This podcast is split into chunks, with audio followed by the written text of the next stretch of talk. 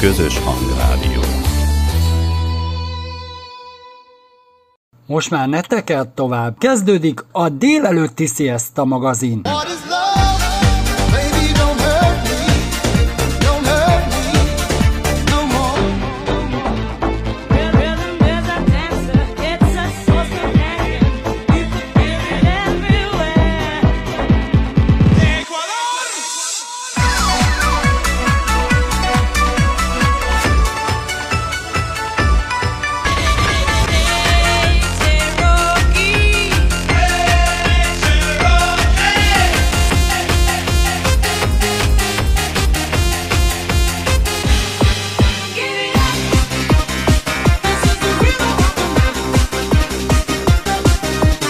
Legjobb slágerek.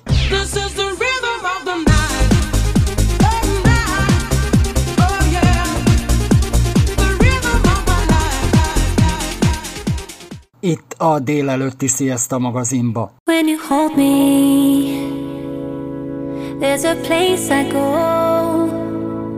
It's a different high. Oh no. When you touch me I get vulnerable in a different light. Oh no.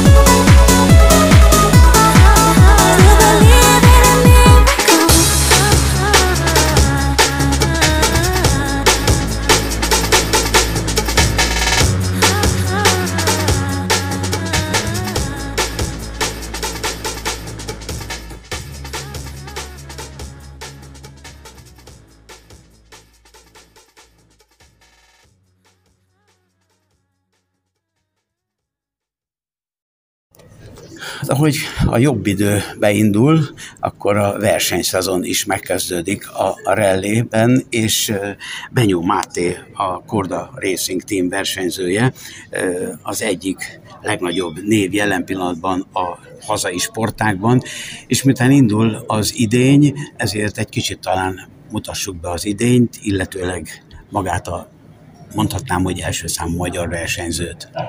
Köszönöm szépen a titulust. Igen, Benyó Máté vagyok, hadd mutatkozok be, 21 éves, a Korda Racingnek a Rally Cross versenyzője. Um, immáron második éve dolgozunk, most kezdjük a harmadik évünket a, a Korda Racing-el. Azt kell tudni, hogy az off-road szakágon belül van a rallycross ágazat, annak megyek a top kategóriájában, a Supercar nevezetű kategóriában. Ezek 600 lóerős összkerékhajtású autók, 850-900 Nm forgatónyomatékkal, és az idei tervünk között szerepel az, hogy a Magyar Bajnokság mellett az Európa Bajnokságon is részt fogunk venni. Az idei évben, tehát a terveid szerint te melyik versenyeken indulsz, gondolom nagyjából mindegyiken, amennyiben lehetőség van erre. Így van, így van. Az a, az a tervezet, hogyha összeáll teljes mértékben a költségvetés, akkor 7 darab országos bajnoki verseny van az országhatáren belül, és 6 darab Európa bajnoki, az összesen tehát 13 versenyen el fogunk indulni a csapattagokat is talán, akikkel együtt versenyzel, hiszen te mindenes vagy ebben a csapatban, nem csak versenyző, hanem mondhatnám azt, hogy furcsa szóval, hogy mentor, hiszen a fiatalokat tanítod, de ezt úgy mondtad, hogy a pályáról a külső szem. Így van, így van. Tehát a pályáról a külső szem az az úgynevezett spotterkedés, ez a rallycrossnak a sajátossága. Tehát, hogy van egy plusz joker kör, egy kanyar, amit taktikai elemként kell bevezetni abba a hat körbe, ott próbálom őket kisegíteni, hogy mikor menjenek Joker köreik, illetve mikor nem. Emellett még telemetria elemzéssel, illetve videó elemzéssel próbálom őket gyorsítani. Elsősorban a Korda Eriknek, a, tehát a csapatfőnöknek a két lányát, a Rékát meg a Zsófit, de, de a Bogomiri család, illetve a Kovács család is nagyon szívesen fordulhat hozzám tanácsért, hogyha ha bármi szükséges. Hogy lesz valaki rally cross versenyző, hiszen azért tulajdonképpen azért egy, az autóvezetés az már lehet, hogy mindenkinek ma már fiatalon is a zsigerébe van, de ehhez a sportákhoz már is kell még jogosítvány se, tehát már fiatalon el lehet kezdeni. Így van, azt tudni kell, hogy a gokárt után ez az, az, ez az a szakág, amiben a legkorábban el lehet kezdeni egy fiatal versenyzőnek, egészen pontosan 10 éves kortól. Ez a Rallycross Junior kupa, tehát ez a Rallycrossnak a legkisebb kategóriája, széria 70 lóerő Suzuki Swiftekkel, egyforma autókkal, nyilván minden biztonsági felszerelés elő kötelezően előírt, abban el lehet kezdeni már 10 éves kortól. Ehhez elsősorban azért nyilván valamilyen szinten az ismerettségi körben, vagy a családi körben legalább érdeklődési szinten kell, hogy az autósport körében mozogjon az adott fiatal. Azt a szintet például a Rallycross Junior kupát, mint említettem, azt még azt gondolom, hogy el lehet kezdeni egy viszonylag kisebb családi költségvetésből. Még né- tényleg néhány százezer forintról van szó, és lehet teljesíteni az idént. Aztán ahogy lépked az ember, az ember feljebb a kategóriákban, egyre több bajnok bajnoki címe van akár, úgy sajnos, sajnos pont fordítva gondolnánk, de, de Magyarországon egyre nehezebb fentebb lépkedni, ugyanis egyre növel, növekszenek a költségek, ugye ahogy drágulnak és erősödnek a technikák, egyre nehezebb azt ö, saját zsebből finanszírozni, ehhez kellenek már az olyan versenycsapatok, olyan támogatók, olyan akadémiák akár, amelyek, amelyek be tudnak állni az adott fiatal versenyző mögé, és el tudják őt olyan szintre vinni, mint engem a Korda Racing. A motorosoknál vannak úgynevezett mini motoros itt nem létezhet, vagy nem, nem tud a ülésbe leülni, az a gyermek, esetleg a szimulátorozást sem lehet korábban kezdeni, illetve felkészülni a fizikai, technikai felkészítés, hogy egyáltalán, hogy autóba üljön? De, de korábban mindenképpen el lehet kezdeni. Ez a tíz éves korhatár, bocsánat, ez a Rallycross. Azon kívül ugye például van most már megalakul az új Nemzeti Autósport Szövetségben, mert ugye ott egy vezetőváltás történt az idei évben, megalakul az e-sport szakág, tehát ami kimondottan a, a szimulátorozást szeretné úgymond versenyrendszerbe helyezni és azt kibővíteni. Az gyakorlatilag azt gondolom, hogy egészen biztosan lesz olyan kategóriája, amit 10 év alatt el lehet kezdeni, illetve a gokár szakág, az pedig egészen már van olyan kategóriája, az elektromos bambini, amik kis elektromos minigokártok, amelyekben, ha már jól tudom, bár ezt a, a jelenlévő gokárszakák vezető tudja pontosan megmondani, de ha jól tudom, akár már 4-5 éves kortól el lehet ott kezdeni versenyezni biztonságos körülmények között, de abban már egészen biztos vagyok a 7-8-9 éves gyerekek ott már nagyon-nagyon komoly szinten űzik a gokársportot, és onnan tudnak feljebb lépni a későbbiekben autósportba. Te tulajdonképpen jelen pillanatban mondhatnám azt, hogy főfoglalkozásban üzödött, de azért megélni talán nem tudsz megölni, vagy a te szinteden már azért meg lehet élni belőle? Sajnos azt kell, hogy mondjam, hogy kicsin kis országunkban talán egy kezemen meg tudom számolni azokat az autóversenyzőket, akik ezekből hivatásszerűen meg tudnak élni. Azok többnyire gyári csapatokhoz tartoznak, akik adnak nekik ezért fizetés, az már egy nagyon-nagyon nagy dolog, és borzasztóan sok idő, pénz, energia, szerencse és tudás kell ahhoz, hogy oda az ember elérjen. Én jelenleg ott tartok, hogy a csapatom finanszírozza a, a bocsánat, a versenyzésre szánt vagy a versenyzéshez szükséges költségeket. Ez már Magyarországon egy nagyon komoly szintnek számít. Tehát, hogy nekem már plusz anyagi forrás nem, nem igazán kell beleraknom. Um, de, de nyilván, tehát, hogy az eredeti kérdésre válaszolva nem, nem, nem, pont ezért nem is vagyok hivatásos versenyző, mert um, sajnos foglalkozásszerűen ezt nem tudom űzni, hiába nagyon sok időt fetszelök bele. Um, mellette jelenleg egyetemre járok, az ELT-nek a sportszervező szakára, tehát hogy szeretnék a sportdiplomáciával és a sportmenedzsmenttel foglalkozni, pont ezekért az említett dolgokért, hogy ezt egy picit majd menedzsmenti oldalról is tudjam a későbbiekben, amikor már szögre akasztom a bukós is, akkor, akkor menedzselni esetleg néhány versenyzőt, illetve a versenysporton, illetve a különböző autószolgáltatásokon belül a nevemnek, meg az elért eredményeimnek köszönhetően már kaptam különböző élményautóztatás, autózós cégeken keresztül munkát, és a, a napi bevételemet pedig ott próbálom az egyetem mellett előteremteni. Az ember azt gondolná, hogy a ezt a sportágat akár 40-50 éves korig is lehet folytatni, de fiatal vagy, és már a jövőről beszélsz, amikor nem versenyzőként gondolod ott tovább az életedet. Ez mit jelent? 21-22 éves vagy? Igen, 20, most leszek 22 éves, és azért is gondolok, tehát, hogy ez valamilyen szinten egy tudatos építkezés számomra, mert, mert azért ezt itthon látni kell, hogy nagyon hamar úgymond ki lehet húzni az ember elől a gyeplőt. Pont azért, mert egy nagyon ingoványos gazdasági helyzetben vagyunk.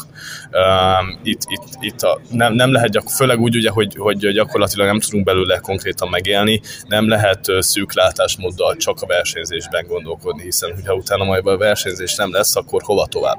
Ezért próbálom ugyan most most azt nehéz jelenleg összeegyeztetni, hiszen a karrieremnek azt mondom, hogy az eddigi csúcspontján vagyok, remélem lesz ennél még feljebb, de, de, de pont ezért csinálom mellette az egyetemet, meg a különböző munkákat, hogy egy picit a jövőbe tudjak gondolkodni. Uh, ahogy elmondtad egyébként, uh, nagyon fontos az, hogy lehet ezt a, so, ezt a sportágat sokáig ö, fűzni, ha az ember mögött ott egy komoly csapatot, egy komoly támogató, egy komoly anyagi háttér, de azért, azért látjuk azt, hogy a Forma 1-ben is már például egy Fernando Alonso csodaszámban megy, aki 42 évesen ott tud menni most jelenleg az élmezőnybe. Tehát inkább azt mondom, hogy szakága változtatja. A rallycrossban, akár még az élmezőnyben 45, talán 50 éves ö, pilóták is ott tudnak menni az élmezőnyben, de például már egy pályaautózás világában tehát például a Forma 1-ben, azért 30-35 éves korig, ha az ember nem éri el a pályafutása csúcsát legkésőbb, akkor onnantól kezdve általában már eső tendenciában van a pályafutása.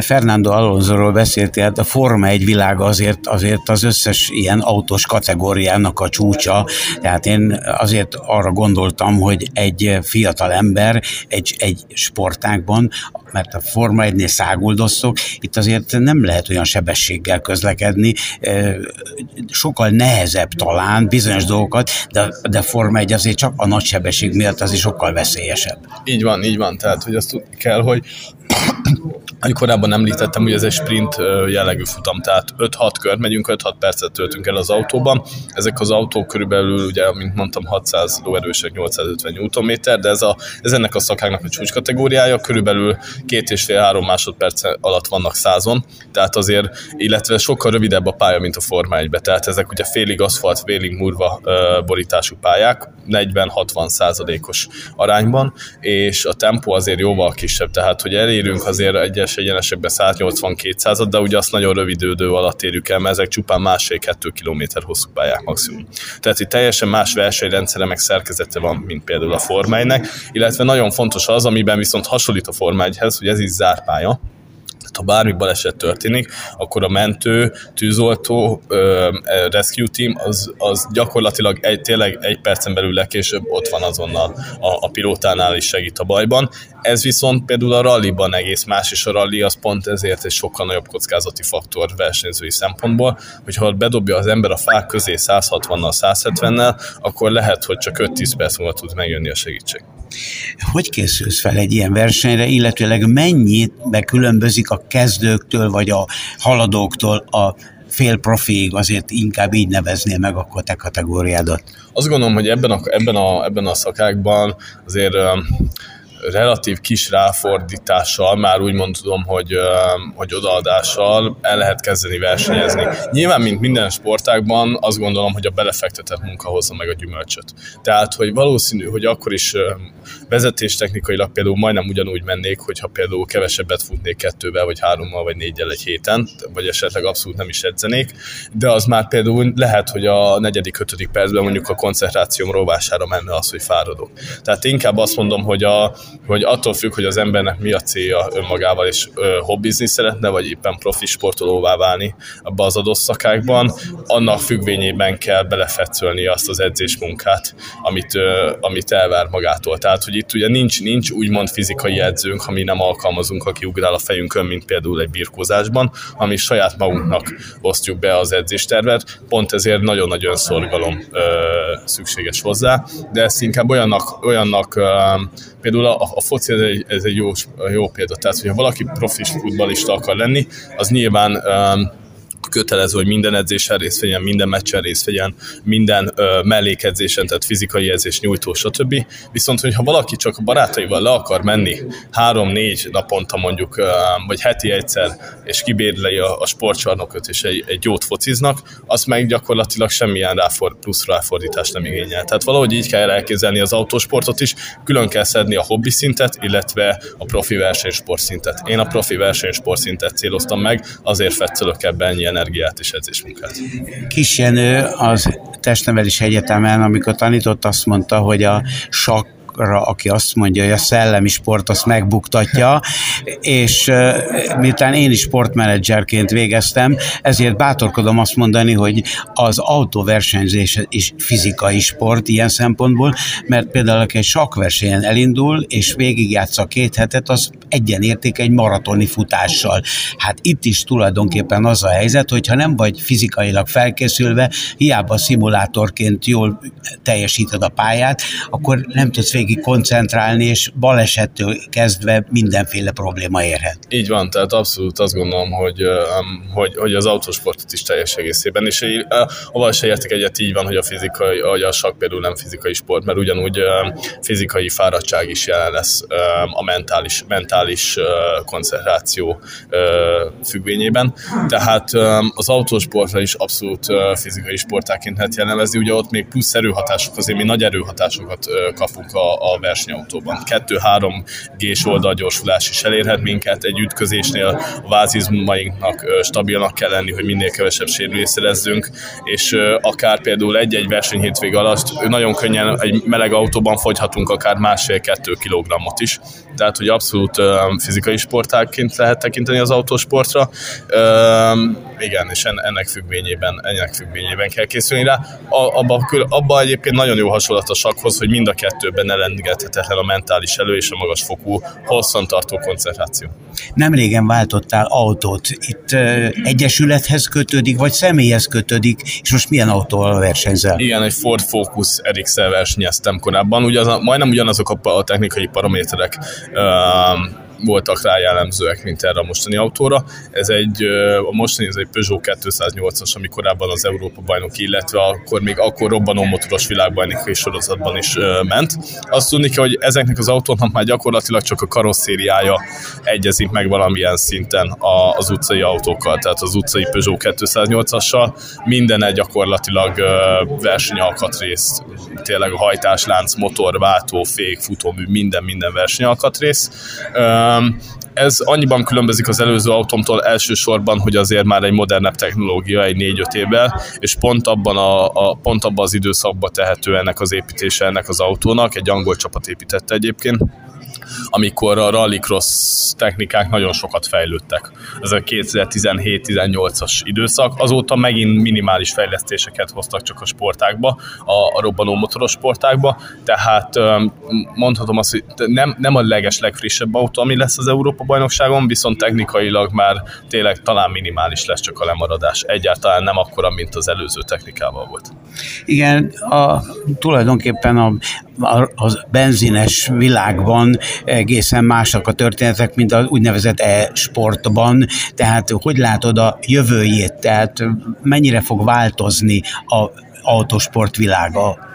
Az, az e-sport azt gondolom, hogy mindenféleképpen teret fog nyerni magának. Már csak azért is, mert sokkal, de sokkal szélesebb kört tud megszólítani, mint a, mint a, a rendes autósport, tehát az élő autósport. Már csak azért is, mert sokkal közelebb érzik magukat az emberek az e-sporthoz, azt gondolom. Eleve azért most már, hogyha ha magunkba is tekintünk, mert az, meg azt gondolom a legtöbb ismerősünkbe, elég sok időt töltünk el tévé, telefon, számítógép előtt a gyermekeink, unokáink, testvéreink, a sokszor előfordul az adott családban, hogy napi két-három-négy órát biztos ott ülnek a számítógép előtt. Gyakorlatilag ez kell gyakorlatilag az e-sporthoz is. Nyilván ott még egy anyagi ráfordítás kell egy számítógépre, kormányra, tévére, de, de, de mégsem akkora, mint hogyha valaki el akarna kezdeni az élő ö, autóversenyzés, vagy a rendes ö, autóversenyző szériában ö, versenyezni. Arról nem beszélve, hogy megpróbálnak most már annyira, annyira teret nyer magának az e-sport, meg annyival nagyobb reklámértéke van, mint sok, sok jelenlegi élő sorozatnak, mi, hogy hogy olyan, olyan gyártók és szponzorok is bejönnek, amelyek vannak olyan nemzetközi bajnokságok, amit ha megnyer az ember szimulátorosként, akkor akár lehetőséget kap egy élő komoly versenyautóval egy akár versenyszezonra, de teszre mindenképpen. Elhangzott itt, hogy te vagy a Korda Racing Team number one tehát tulajdonképpen a szakosztálynak az els, egyes számú versenyzője. A fi, nálad is fiatalabbakat, mert ugye hát te is feltétlenül nagyon fiatal vagy, a nálad is fiatalabbaknak a mentorálását te hogy segíted? Elsősorban például telemetria, rendszer dolg, telemetria rendszerrel dolgozunk, amelyek már vannak az ő autójukban is. Ezek GPS jel alapján ö, dolgozzák fel az adatokat, mindegy számítógépen keresztül. Az a lényeg, hogy ilyen, ilyen bizonyos görbéket elemzünk, ez már nagyon, nagyon, nagyon szakma, és, és ott ki tudjuk, az a lényeg, hogy ki tudjuk belőle olvasni azt, hogy melyik kanyarban mennyi időt, és azt miért bukják el, vagy éppen nyerik meg. Emellett még belső videóelemzés, tehát a, a, a, ugye hátulról veszi az onboard ö, kamera a videófelvételt, azt szoktuk tudjuk elemezni, ha lehetőségem van, beülök melléjük jobb oldalt. Ugye vers, e, ez egyéni sportág már olyan szempontból, hogy itt mivel zárt pálya nincs navigátor, tehát menet közben nem tudok beülni melléjük, viszont teszteken, amikor úgy van lehetőség, hogy be lehet szerelni jobb oldalra egy ülést, akkor egészen nyugodtan és, és szoktam is élni a lehetőséggel, mert úgy tudok nekik igazán segíteni, hogy ott vagyok közvetlen mellettük az adott pillanatban, és tudom nekik mondani az információkat, illetve különböző taktikai elemekkel, amik inkább a tapasztalatomból jönnek, hogy én azért már megéltem néhány körülményt fiatalkorom ellenére, meg néhány versenyszituációt, ők pedig még a sportákban zöldfülvek.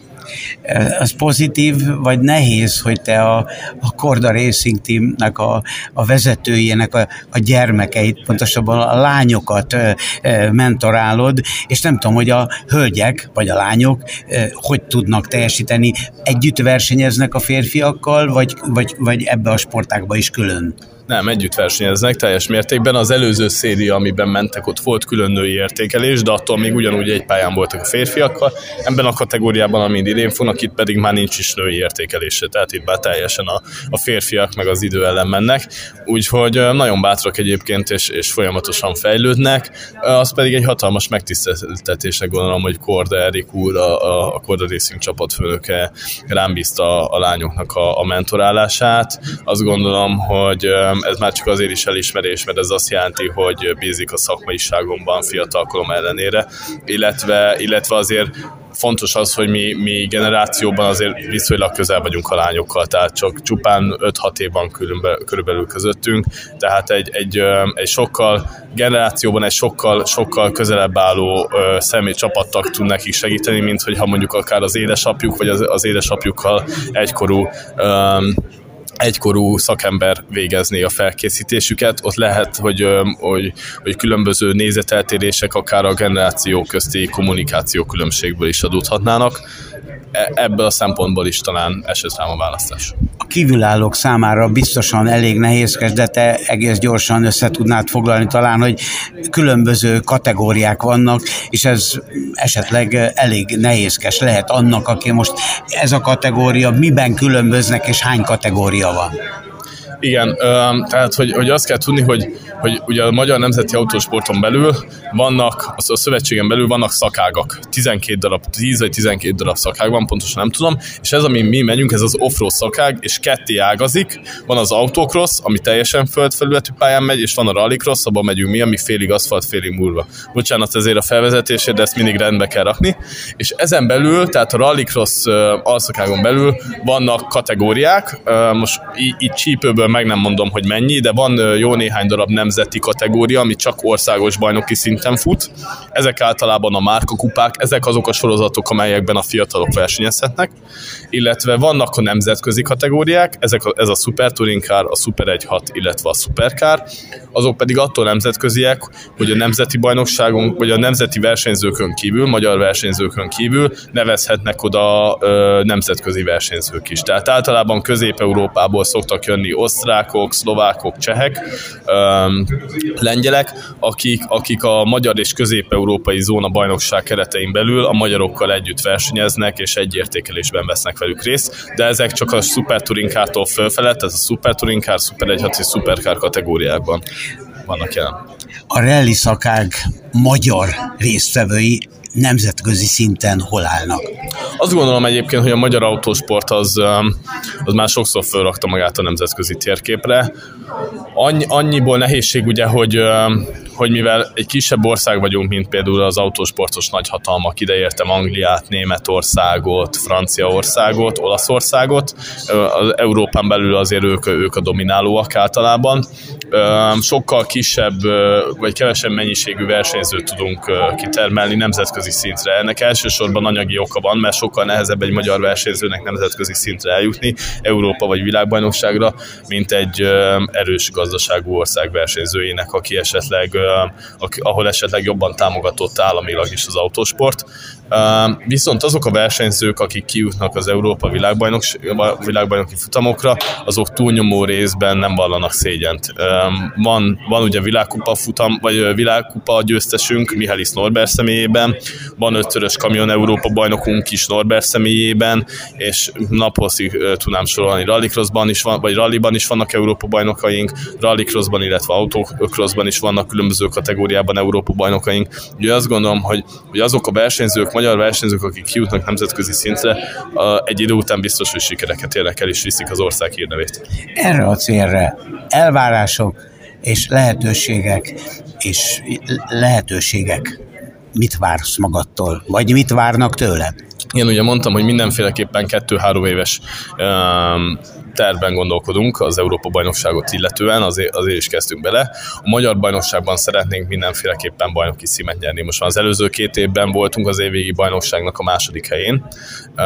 Most már reális, reális célt látok arra, mind a tapasztalatból, mind a tudásból, mind a technikából kiindulva, hogy megnyerjük a bajnokságot. Az, EU, az Európa bajnokságon ugye ez lesz az első évünk, tehát folyamatosan szeretnénk tanulni, minél gyorsabban fölvenni a pályáknak a ritmusát, minél hamarabb kiismerni az ellenfeleinket, nagyon jó részeredményeket felmutatni akár már az idei évben is, és a második, harmadik, tehát a, a, a jövő év, illetve az azutáni évben pedig már konkrétabban megfogalmazott célokról tudok majd lehetőleg beszélni, amikor így az első év után látom, hogy így most zöldfülőként majd hova fogunk csöppenni a mezőbe. Lenyom Máté, sok sikert kívánok a tervek megvalósításához, az egész idényhez. Köszönöm szépen. Nagyon szépen köszönöm.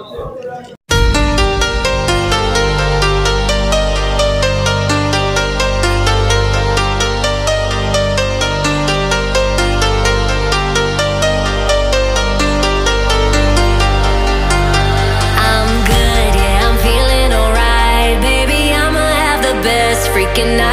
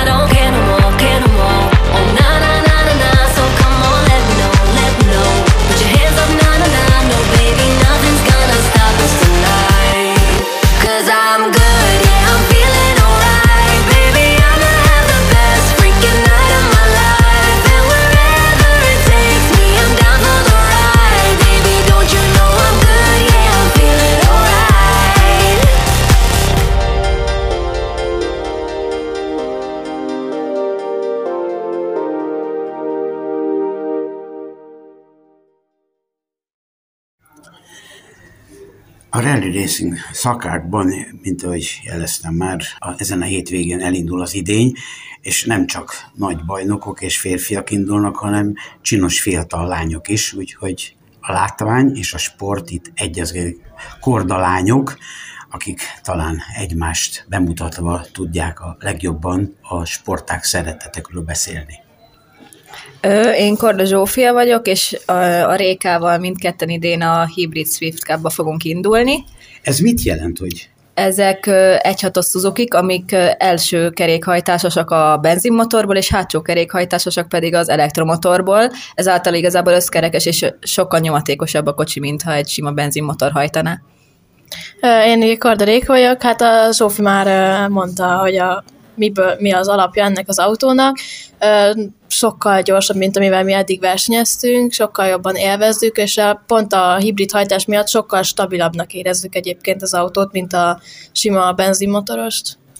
Miután jóval 18 alatt vagytok még ránézésre, de ebbe a sportákba nem szükséges a jogosítvány, hogy hajtsatok a erőket, kimutassátok a, a terepen, és gyakorlatilag mióta ismerkedtetek meg ezzel, és hány éve csináljátok? Nekem tavaly volt az első szezonom, kocsiba is tavaly februárban ültem először, amikor én vezettem, persze természetesen a jogosítványom nincsen még, a benyomát és segítségével tanultam megvezetni.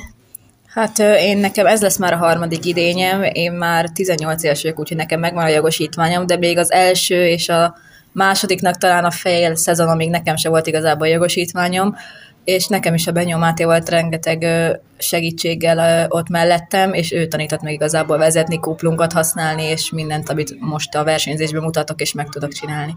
Mi motivált benneteket az, hogy egy mondhatnám azt, hogy férfi a sportág, de csak azért, mert sok férfi van, de hát a vezetés azért egyszerű a nőknek is. Hát igazából mindketten születésünk óta szervészparkban nőttünk fel, ugyanis ugye apánk is versenyzett, és most már csak versenyzett, de rendszeresen a szervizparkokba töltöttük a hétvégéket, meg autó mellett a műhelybe, ott voltunk, segítettünk, futamokat néztünk, meg gyorsokat, úgyhogy szerintem sose volt kérdés, hogy egyszer mi is elkezdünk vezetni, sőt, még kiskorunkban kvadozni is jártunk, ugyanúgy benyomátékkal, négy és hat évesek lehetünk körülbelül akkor. Szerintem azt is lehetne mondani így motiválónak egyébként nyilván, hogy így nőttünk föl, ezért így benne van teljesen a, egyfajtában követjük a híreket, mikor mi történik, milyen fejlesztések vannak az autókban, ezért ez szerintem eleve ez egy motiváció, hogy mi is benne vagyunk, így, hogy versenyzünk, és benne vagyunk ebben az egészben, így tudjuk követni, és haladni így akkorral, hogy éppen milyen fejlesztések vannak, hogy mi is versenyzünk. És itt teljesen a része vagyunk a sportnak. Átlagosan gondolom, hogy ti akár egy autót is meg tudtok már szerelni, vagy ismeritek az autónak a mechanikáját, a, hogy hogy áll, miből működik. Mindegy, sok egy hozzátok hasonló korú leány, az valószínűleg nem is tudja, hogy csak az, hogy van egy kormány, meg négy kerék. Igen, azért az erős kifejezés, hogy meg tudnánk szerelni egy autót, de azért nagyjából nyilván tisztába kell lennünk, hogy hogy működik és a részeivel, mert például a szerelőknek nagyon sok segítségére van, ha én lejövök a futamról, és megmondom, hogy ez tetszett, ez nem tetszett, ezt kell állítani. Úgyhogy ilyen szempontból azért ö, tényleg tudni kell valamilyen szinten az autónak az egész működését. Igazából ez annyira más nem tudok hozzátenni, szóval én is ugyanezt tudom elmondani, hogy azért így nagyjából ismerni kell a autónak a felszereltségét, tulajdonságait, érezni, hogy hogy mozog az autó, melyik kormánymozdulatra, hogy válaszol. Mennyi szimulátoron mennyit edzetek, gyakoroltatok ahhoz, gyakorlatilag miután ma már a elhangzott, hogy a szimulátor az tulajdonképpen nélkül majdnem nem is létezik a versenyzés az előkészületek nélkül. Hát régebben azért nagyon sokat szimulátoroztunk, ez már azért eléggé lecsökkent, főleg időhiány miatt. Én például sokkal jobban szeretek már eljárni inkább edzőterembe, és ott ilyen erre felkészítő edzéseket végezni, vagy ilyen mentálisan felkészítő edzéseket. Nekem a szimulátor az kicsit kiesett, meg nekem néha fáj a szemem, ha nézem a képernyőt, úgyhogy nekem az nem is volt sose annyira ideális de szerintem nyilván fontos része a versenyzésnek, de nekem ez sajnos nem működött, úgyhogy igazából én maradok a edzők mentálisan, fizikálisan, és akkor próbálok úgy felkészülni, meg nyilván tesztelek az autóval. És van pályán kívüli szemetek is. Van, igen. Hát nekem pont ez, ezzel ellentétben én pont egy szimulátorozok, és mentálisan készülök rá, kicsit kevesebbet edzőterembe, én nagyon, én mostanában nem annyira sokat ugye, hogy időhiány miatt, mert ugye nyilván mellette mi gimnáziumba járunk, viszont én sokat szoktam játszani szimulátorral, és tesztelgetni különböző pályákat, autókat. A, milyen autóval versenyeztek? Hát ugye ezzel az 1.6-os Suzuki Swift hibriddel versenyzünk, ahogy már mondtam, igazából 1.6-os benzinmotor van benne, és ugye, ahogy mondtam, a hátsó hajtáson pedig egy elektromotor, egy agy Korábban volt lány vagy női kategória, most ahol indultatok, ott együtt versenyeztek, úgy tudom, a fiúkkal vagy férfiakkal. Igen, a tavalyi év ellenében most nincs külön kategória nekünk lányoknak, szóval csak fiúkkal fogunk. Eddig is fiúkkal versenyeztünk, de nincs külön értékelésünk, tehát egybe leszünk értékelve a fiúkkal, és reméljük még így is dobogón látni majd minket. Igen, szóval tavaly is egybe versenyeztünk a fiúkkal, csak ők külön értékelték mellette a lányokat is, szóval ha én nem tudom, negyedik lettem tavaly a fiúk között, meg így unblock az egész futamba, de mondjuk lányok közül az volt az első helyezés, akkor nyilván az volt a külön értékelés, de ugyanúgy fiúkkal is versenyeztünk. Itt hogy működik a csapat? Mert ugye csapatba vagytok egy teambe hárman. Egyébként jól működik szerintem. Nyilván a pályán nem nézzük, hogy ő a testvérem. Annyiban figyelünk, hogy talán kicsit jobban figyelünk, vagy néha összebeszélünk, hogy hogy szeret, hogyha tudunk egymásnak segíteni, nyilván segítünk, nem, egy, nem a saját magunk kárára, de segítünk, ha tudunk egymásnak, és akkor próbálunk így tényleg csapatként dolgozni, nem hátráltatjuk egymást, hanem mindig segítjük egymást, együtt nézünk kamerát, együtt megyünk el pályát járni, ilyesmikkel itt eh, tulajdonképpen nem egyéni indítás van időmérés, hanem egyszerre indul. Hogy derül ki, vagy minek alapján sorsolják, hogy ki hányos számmal, vagy hogy indul? Hát igazából a legelső futam előtt van egy ilyen teljesen random sorsolás, ahol összepárosítják nyilván, vagy hát nem párosítják, hanem összesorsolják a futamokat, és azután mindig a legjobb eredménytől lefele nyilván az alapján, szóval én az első három és utána a második három. Szóval így lesz ketté osztva nálunk a futam, mivel uh-huh. hat autó van, hogy a legjobb három az lesz az első futamba, és utána a másik három a másodikba, és ez folyamatosan így megy majd. Milyen elvárások vannak, hogy hat autó van, de most lányok ketten vagytok csak? Igen, igen, csak ketten vagyunk.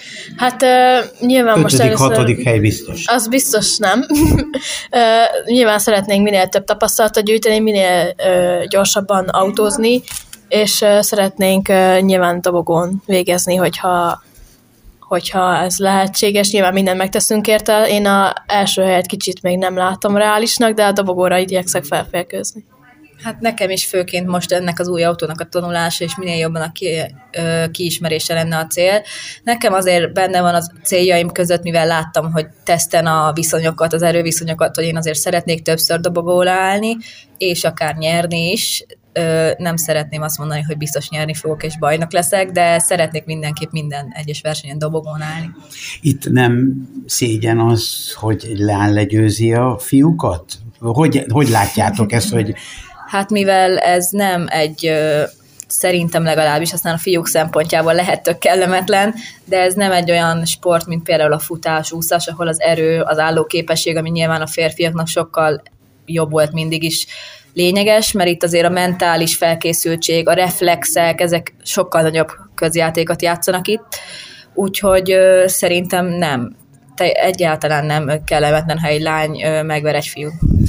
Távoli cél mi lehet annak, aki már pici gyerekkorától ismerkedik az autók világával.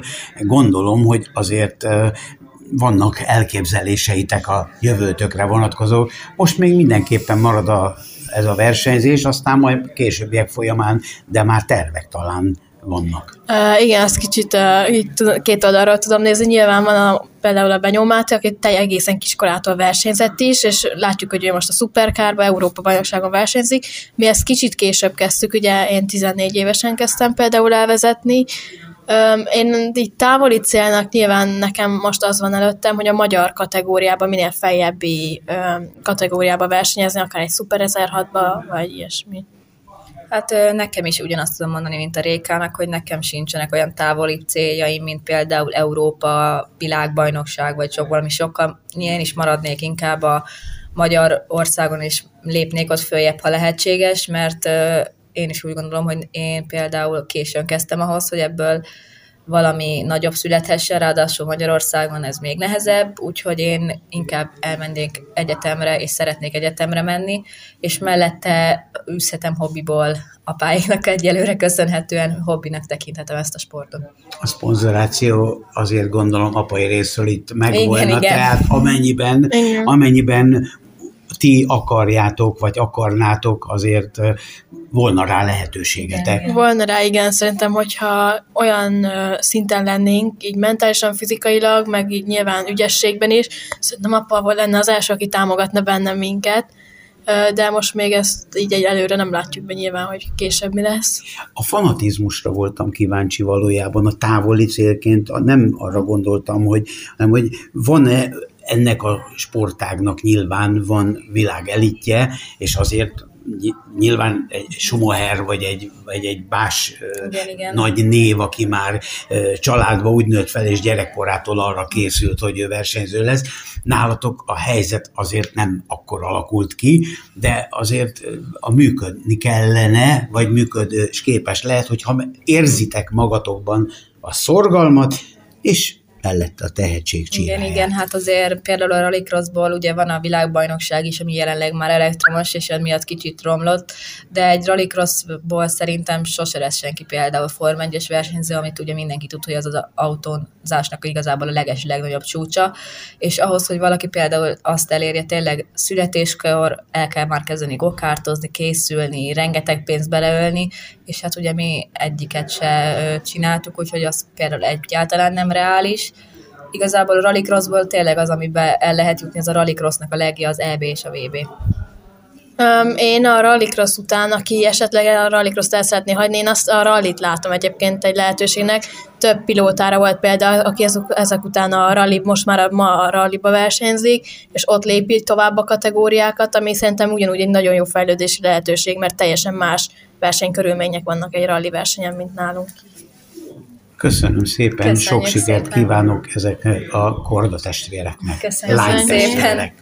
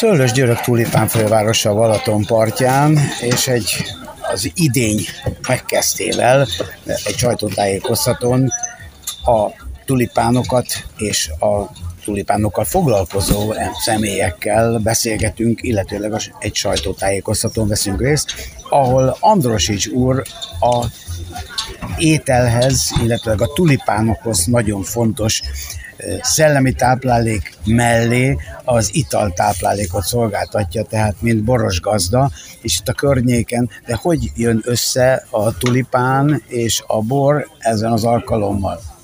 Üdvözlöm, Andros és Ferenc vagyok. Az Andros is birtokat eh, képviselem itt ezen a rendezvényen, és nagyon régóta jobban vagyunk a Mátrai úrral, aki ugye ennek a Tulip Gardennek az alapítója, és megkért, hogy jöjjek el erre az eseményre, és finomborokkal kóstoztassam a, a jelenlévőeket, és hát ezt örömmel elfogadtam. Úgyhogy üdvözlök mindenkit. Egy pár borral készültünk, tavalyi évjárat, idei évjárat mutatunk be itt a, a jelenlévőknek. Én azt gondolom, hogy ez egy olyan esemény, sajnos egy kicsit hűvös van hozzá, hogy tényleg hangulatosan a tulipános kertbe ki tudjunk ülni és borozgatni tudjunk, de akár egy szebb időben ez abszolút megoldható, és az oliék készült, készülnek is ezzel, sörpadok, sörasztalok, úgyhogy ha később jönnek a, a vendégek, akkor ezt abszolút meg tudják tenni itt, és a gyönyörű ez a tulipános kert igazából, és, és tényleg nagyon jó érzés itt eh, borokat kínálni a ide látogatóknak kint fúj a szél, itt bent jön a bor, milyen fajta borokat tud ajánlani, és gyakorlatilag ezek saját termesztésű borok, ugye? Igen, igen, saját termesztésű. 60 hektár szőlőterületen dolgozunk, közel 40 éve szőlészkedünk, viszont a borászatunk az két éve nyitotta meg a kapuit, és hát a két éves termés áll mögöttünk borban legalábbis.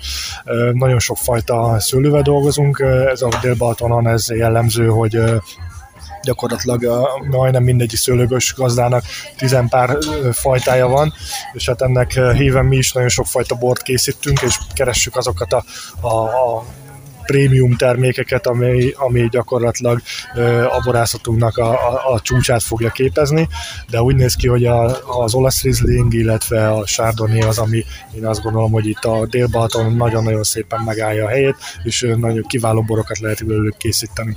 Tehát a vezérhajó, vezérfonal, akkor a Sárdoni, meg az olasz Riesling Igen. ezek szerint. Hány hektár területen? 60 hektár szőlőterületünk van, fő-fő mennyiség az Sárdoni egyébként, de ezen mellett nagyon szép kuriúzaimink is vannak, például Zenit, ami egy, egy hungarikum, ebben most nem olyan rég egy nemzetközi borversenyen nagyon szépen szerepelt a borunk, egy aranyérmet kaptunk a berlini nemzetközi borversenyen, úgyhogy nagyon-nagyon örömmel nyugtáztuk azt, hogy jó irányba haladunk a, a borászati munkánkkal. Én nagyon szépen köszönöm, és sok sikert és jó borokat kívánok. Köszönjük. Közös hangrádió.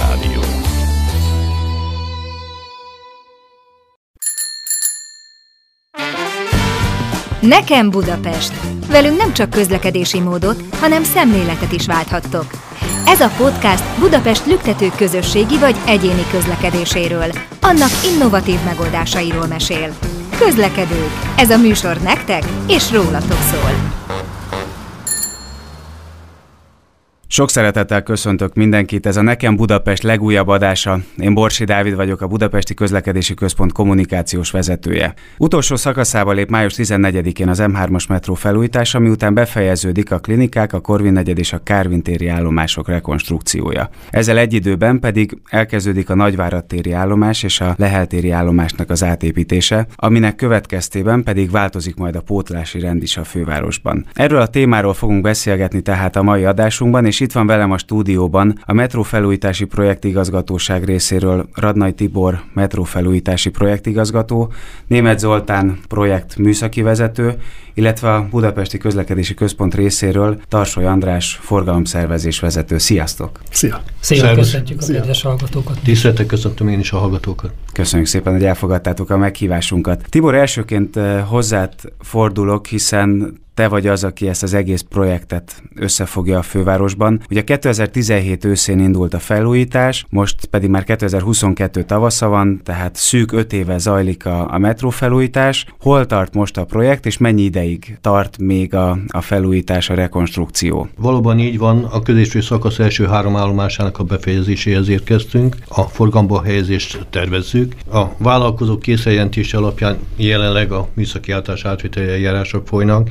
illetve megkezdődtek azok az üzempróbák, próbaüzemek, ami igazolni fogja azt, hogy ezek utasforgalmilag megfelelőek, kellő biztonsággal forgalomba helyezhetők, amennyiben ezek a integrált próbaüzemek, műszaki általános átviteli eljárások eredményesen zárulhatnak, akkor 14-én ezt a három állomást forgalomba szeretnénk helyezni. Ahogy elhangzott, ebből egyidejűleg két állomást lezárunk, ugye ez a Nagyvárad tér meg a Leeltéri állomás. Ennek a két állomásnak a felújítására eddig nem kerülhetett sor, hiszen minden egyes építési fázisban itt fordult indultak a vonatok, fordító állomásként működtek, de ezeknek a rekonstrukcióját is meg kell valósítanunk, úgyhogy erre kerül sor most, ez fog most elindulni, és hátra van még hat állomásnak a teljes körű felújítása. Ugye a vonalon összesen 20 állomás van, tehát ez majdnem 30 százalék, sőt pontosan annyi. Tehát még jelentős munka van hátra. Szeretnénk ezt a támogatási szerződésben foglalt időpontig befejezni, ez 2023. június 29-e. Tervénk szerint azonban a forgalomba helyezés ennél korábban 2020 2023 első negyedév végén, március végén megtörténhetne. Említetted, hogy még hat állomásnak a rekonstrukciója van hátra. A hallgatók kedvéért azért elmondanád, hogy melyik hat állomásról van szó? Igen, hát a, a belvárosi szakasz kiviteli munkái, felújítási munkái folytatódnak. Ugye említettem a két fordítóállomást, ez a Nagyvárad tér és a Leeltéri állomás, és akkor a belváros felé haladva Kálvin tér után jön a Ferenciek tere, a Deák tér, az Aranyás utca és a Nyugati pályaudvari megálló. Még dolgozunk a Dózsa György úti állomáson, később talán lesz szó az akadálymentesítésről. Itt az északi szakasz kivitelezési munkái során az akadálymentesítést nem tudtuk megvalósítani, ezt most pótoljuk. Ez még hátra van, szintén szeretnénk 2022 év végére a fizikai munkákat befejezni, és ezt is forgalomba helyezni a többi állomással együtt. Mielőtt itt nagyon elmélyülnénk abban, hogy mi történik most május 14-e után, egy picit utazunk vissza az időben, és arra kérnélek, hogy foglald össze nekünk vázlatpontokban, hogy mi is történt az elmúlt öt évben a metró felújításban, milyen ütemek követték egymást. 2014-re a döntéshozók számára egyértelművé vált, hogy a hármas metró felújítása halaszthatatlan, hiszen annyi meghibásodás jelentkezett, annyi üzemzavar volt, hogy az elkerülhetetlenné vált, és 2014 az az időpont, amikor ennek az előkészítésre megindult. 2016-ra körvonalazódott az a projekt, ami végül is 2017 novemberében elindult az északi szakasz kivitelezési munkáival. Itt 17 hónapig tartott maga a felújítás, és 2019-ben fejeződött be. Rá rögtön talán egy hétre folytatódott a déli szakasz kivitelezési munkáival, és amikor mind a déli, mind az északi szakasz befejeződött, akkor indulhatott el a középső szakasznak a kivitelezése, felújítása. Nem tudom, hogy lehet beszélni magáról a ütemezésről, időről, illetve a átfutási időről, hiszen itt azért nagyon sokszor hallani, hogy, hogy elhúzódott ez a beruházás, ami olyan szempontból ténylegesen igaz, hogy korábban ezt 38 hónapra tervezték, de teljesen más alapfeltételek mellett. A tervezők egy olyan ütemezést készítettek még 2015 nyarán, hogy a három szakaszból két szakasz egyidejűleg indul, ez az észak és a déli szakasz, és a két szakasz befejezését követően lehetett volna a középső vonalszakasz állomásait, illetve magát a pályát felújítani. Ez több okból sem valósult meg. Mi volt az oka egyébként, hogy végül emellett a variáció mellett döntettetek? Több ilyen ok volt. Egyrészt hogy a közbeszerzési eljárások során nem kaptunk olyan ajánlatokat, amelyek alapján a rendelkezésre álló pénzügyi fedezet elég lett volna, magyarul mind a három szakaszra a szerződést megköthettük volna. A másik az, hogy ez nagyon megterhette volna a fővárosnak az úthálózatát. Kiemelten nagy létszámú buszparkot kellett volna biztosítani, hiszen egyszerre lett volna buszpotlás mind az északi, mint a déli szakaszon. Ez emlékeim szerint meghaladta volna a 150 darab buszt. Természetesen a járművezetői létszámot és a kiszolgáló létszámot is kellett volna biztosítani. Úgyhogy végül olyan döntés született, hogy az északi szakasz és az alagút pálya építési munkák indulnak el, és ennek befejezését, tehát az északi állomások befejezését követően lehet a déli szakasz. Ez eleve 17 hónapot jelent, hiszen a északi szakasz is 17 hónapig valósult meg, és a déli szakasznak a rekonstrukció ugyanennyi időt tett ki. Tehát ez alapjában indokolja azt, hogy tovább tart most a kivitelezés, mint annak idején a rajzasztalon elképzelték. Illetve van egy másik fontos körülmény, hogy más a műszaki tartalom is. Amikor 2014-ben ezt elgondolták, 12 állomásnak a az akadálymentesítésére gondoltak, és nagyon sok olyan plusz feladatot kellett ezt követően bevállalni a projektnek, ami az eredeti elképzelésekben nem szerepelt, emiatt változott, bővült a műszaki tartalom. Nyilván ez nem csak a költségekre, magára az építési időre is kihat, illetve voltak olyan előre látható munkák, amit még a tervezők sem tudtak, a tervek sem foglalkoztak vele, vagy sejtették, de konkrétan ennek a mennyiségét vagy valamilyen nem tudták meghatározni, itt egy meglévő létesítményről van szó. Az, hogy pontosan mit kell csinálni a felújítás során, az előre becsülhető, előre tervezhető, de ténylegesen, hogy, hogy mi a feladat, az akkor derül ki, amikor a meglévő szerkezeteket, meglévő burkolatokat, a meglévő rendszereket a kivitelezők elbontják. Egyébként sok olyan helyzetbe futottatok bele, amikor váratlan állapottal találkoztatok? Nagyon sok, és, és van egy alapvetően meghatározó elem ennek a beruházásnak, ez pedig az azbest. Ugye nagyon szigorú előírások vonatkoznak az azbestre, mindegyik szakaszon ezt megtalál láttuk, különböző szerkezetekben jelentkeztek, csővezetékek tömítésénél, vagy falburkolatoknál, vagy peron alatti zajcsökkentő elemeknél, vagy az áramátalkító terek kábel átvezetéseinél, és ezeket ugye a, a régi megvalósulási tervek nem tartalmazták, hiszen az építéskori állapotnak ezek az azbest anyagú szerkezetek, építőanyagok megfeleltek. Tehát ez külön nem szerepet a terven, hogy vigyázott azbest. Ez akkor derült ki, amikor ezeket elbontottuk, megbontottuk, és ezek tovább tolták egyrészt a kivitelezési időt, illetve hát növelték a költségeket is. Ez jelentette egyébként a legnagyobb kihívást az eddigi szakaszokban, vagy volt más olyan tényező is, ami, ami azért a, a, nehézséget amit, amit előre nem láttunk szerintem az az azbest, aztán ami nagyon nehéz feladat volt, de erre számítottunk, az a víz. Ugye itt egy olyan építési létesítményről van szó, ami részben szigetelt, részben vízáró betonból készült, az állomások szigeteltek, a vonalszakasz általán vízáró betonból készült. Tudtuk, hogy vannak vízbetörések, vízbefolyások, tudtuk, hogy ezek nagy mértékben károsítják a megélő létesítményeket, ezeknek a cseréje főleg ilyen okokra is visszavezethető, és ez volt a fő feladat, hogy ezt megoldjuk, hogy miként lehet a vizet úgy kizárni, hogy már az új berendezések, létesítmények ne károsodjanak tovább. Mi a legmélyebb pontja egyébként a hármas metrónak? Hát a legmélyebben lévő állomás a Kávin tér, itt a peron az 24 méter mélyen van a terepszint alatt, de van az állomásnak egy, egy vízgyűjtő aknája, az megközelíti a mínusz 40 métert a, a térszínal. És a víz alatt. ezekben a mélységben jelent problémát, vagy akár a, a felszínhez közelebbi mindenhol, állomásokon is? Mindenhol ugye a térszín alatt vagyunk, a talajvízzel találkozunk, mélyebb rétegekben, ugye az agyagréteg alatt főleg a rétegvíz okoz gondot, de a víz az mindenhol megkeseríti a, a kivitelezést, de ez alapvetően jellemző a, pesti oldalra.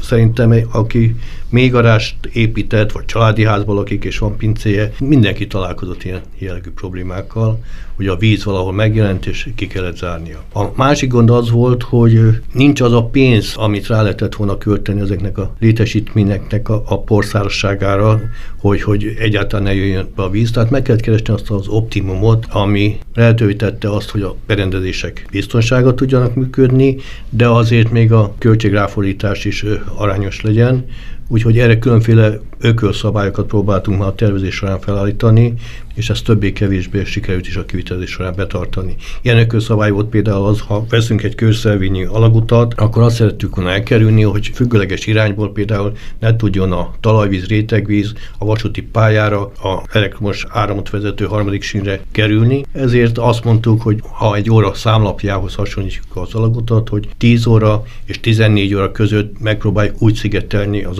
alagútnak a, a főtéjét, hogy ott ilyen jellegű vizesedés, vízbetörés ne legyen, de azt mondtuk, hogy ennél lejjebb az oldalfalnál már megengedjük a vízbeszivárgást, engedjük, hogy a víz bejöjjön, persze nem egy koncentrált vízbefolyásra kell gondolni, hanem fátyhószerű vizesedésre. Szivárgás, szivárgásra. És akkor azt el kell vezetnetek hát egyébként, és ez vagy az tervezés, Ez volt a tervezés másik lépcsője, hogy a, viszont ha már bejött a víz, azt próbáljuk meg úgy összegyűjteni és elvezetni, hogy a vasúti pályát, a felépítményeket ne tudja károsítani. Tehát létrehoztunk egy olyan vízelvezető rendszert, ami ezt tudta teljesíteni. Most Zoltánhoz fordulok, és tőled kérdezném, hogy mik azok a munkálatok, amiket az állomásokon, illetve az alagutakban elvégeztetek? Egyrészt kezdeném azzal, hogy ugye Tibort egy kicsit kiegészítve, ami a beruházás egyik nagy jellemzője, hogy igazából egy, ez egy olyan lakásfelújítás, amiben közben laksz is. Ezt mindenki ismeri, hogy ez milyen macerával tud járni, tehát igazából használod a nagyszobát, de közben a kis szobán kicseréled a padlót, meg a tapétát, meg minden ilyesmit. Itt valójában is ez történt, tehát igazából egy meglehetősen nehéz organizációs állapotot kell a beruházás során végig föntartani, ugye azzal, hogy az éppen építés alatt lévő pályaszakaszt ki lehessen szolgálni, a vállalkozók be tudjanak menni, munkát tudjanak végezni az állomáson, munkát tudjanak végezni az alagútban, de közben a már átadott szakaszokon egyébként járjon a metró, mert nyilván úgy van értelme, hogy ott folyamatos az utasforgalom. Még ugye ez, amikor a déli szakasz épült, akkor ugye ez úgy nézett ki, hogy a még át nem épített középső, de a már átépített északi szakaszon is járt a metró, ugye a déli szakasz volt munkába véve, és mindehez tartozik egy olyan kellemetlen adottság, adottság, hogy a járműtelep az csak a vonal egyik végén van. Igazából ez egy olyan föld alatti zsákutca, amit csak az egyik irányból lehet vasútilag kiszolgálni. Kőbánya Kispest irányából. Kőbánya Kispestire van, igen, ez a járműtelep, ahonnan gyakorlatilag be lehet hordani, ugye a vállalkozók be tudnak menni a munkavonatokkal, be tudják vinni a szükséges szerszámokat, berendezéseket, ki tudják hordani a bontott anyagot, stb. Itt volt egy érdekesség egyébként, ezt menet közben jutott eszembe a északi szakasz felújítása kapcsán, ezt azzal próbáltuk oldani, hogy a Újpest városkapu állomás és Újpest központ között a vonalalagutat meglékeltük, gyakorlatilag ott készült a felszínről egy lyuk a pályára, és ott lehetett daru segítségével beemelni a különböző anyagokat, berendezéseket. Ezt az egy megoldást lehetett arra találni, hogy két irányból ki lehessen szolgálni az építést. Meg hogy nyilván egyszerűsödjön az északi Meg nyilván sokkal egyszerűbb lett, így van így a, a, a logisztikája a történetnek, ezt azóta befettük, tehát ez, ez most már nincs ott, észre sem lehet venni a helyét. De a kérdésedre válaszolva, ez egy teljes felújítás. A projekt legelején, a kezdeti szakaszán többféle többféle változatot dolgoztak ki a tervezők, gyakorlatilag onnan indult az egész, hogy egy ilyen tűzoltó jellegű, nagyjából öt évre kiterjedő kárelhárító felújítástól a teljes berendezés minden cseréjéig egy ilyen palettát állítottak össze. Nyilván ezekből kellett mazsolázni, meg válogatni, hogy olyan műszaki tartalom kerüljön meghatározásra, ami egyébként észszerű gazdasági keretek között még vállalható is, meg egyáltalán kivitelezhető is. Ebből született az a megoldás gyakorlatilag, amit jelenleg is csinálunk. Csak nagy vonalakban teljesen átépül a vasúti pálya, új sínek, új edzetfejű sínek kerülnek be, eddig nem voltak ilyenek a metróban, ezek ugye nagyobb, erősebb, hosszabb élettartamú sínek, leerősítéseket besűrítjük, így maga a pálya is valószínűleg tovább fogja bírni, sőt biztosan tovább fogja bírni, mint a korábbi időszakban. Ugye emlékszünk rá, hogy a felújítás megelőző időszakban azért már a síntörések is elég jelentős. Igen, és hogy sok szakaszon korlátozva volt korlátozva a, volt sebesség. a sebesség, teljesen váratlan helyeken síntörések jelentkeztek, ebből mindig havária keletkezett, tehát tényleg nagyon megérett már ez a felújítás. Igazából akkor volt egy részleges sincsere, de annak annyi volt a célja, hogy a nagy beruházásig ki lehessen húzni a forgalommal. Ezen kívül megújul a teljes kábelhálózat, új kábelek kerülnek be, amik most már halogénmentes kábelek, tűzállóak, tehát igazából, ha ne Isten lenne valami ilyen, ilyen jellegű probléma, akkor ugye egy tűzálló rendszer kerül kiépítésre az alagútban. Az állomásoknak a tűzbiztonsága is jelentősen növekszik, tehát itt vízködoltó rendszer lesz, ami korábban nem volt, új tűzjelző rendszer lesz, ami, ami most már címezhető, programozható, sokkal hamarabb kap róla értesítés, sokkal pontosabban, meg pontosabban lehet, tudjátok majd azt, meg hogy lehet hol, határozni hol, a helyét, hol meg van, van benne egy csomó automatika, tehát most már azt is tudja a rendszer magától, hogyha mondjuk a peron valamelyik szakaszán, valamelyik állomáson tűzüt neki, és ezt érzékeli, akkor beindul egy ilyen vészeseti automatika, amiben együtt dolgozik a vízköddeloltó rendszer, együtt dolgozik a főszellőző rendszer, a vészeseti szellőzés biztosító, kiegészítő, hűtési, megszellőztető rendszerek, tehát egy ilyen teljesen automatikus rendszer indul be, ez nagyon sokat dob a egész metrónak a biztonságán. És ezen kívül vannak, amik látszanak, ugye ezek, ezek voltak nagyjából azok a történetek, amik nem látszanak a metróban, amik látszanak, és most már az északi meg a déli szakaszon, ugye amit felújítottunk, már mindenki látja, ugye ezek a teljes építészeti megújítás, új világító testek van, sokkal világosabb van a metróban egyébként, egyrészt azért, mert újak és tiszták a burkolatok, másrészt meg olyanok a lámpatestek, olyan a, a fényerő, amit alkalmazunk, hogy egy sokkal kellemesebb környezetet biztosít az utazáshoz, megújult kőburkolatok, megújult oldalfal burkolatok, oszlopburkolatok, álmennyezetek,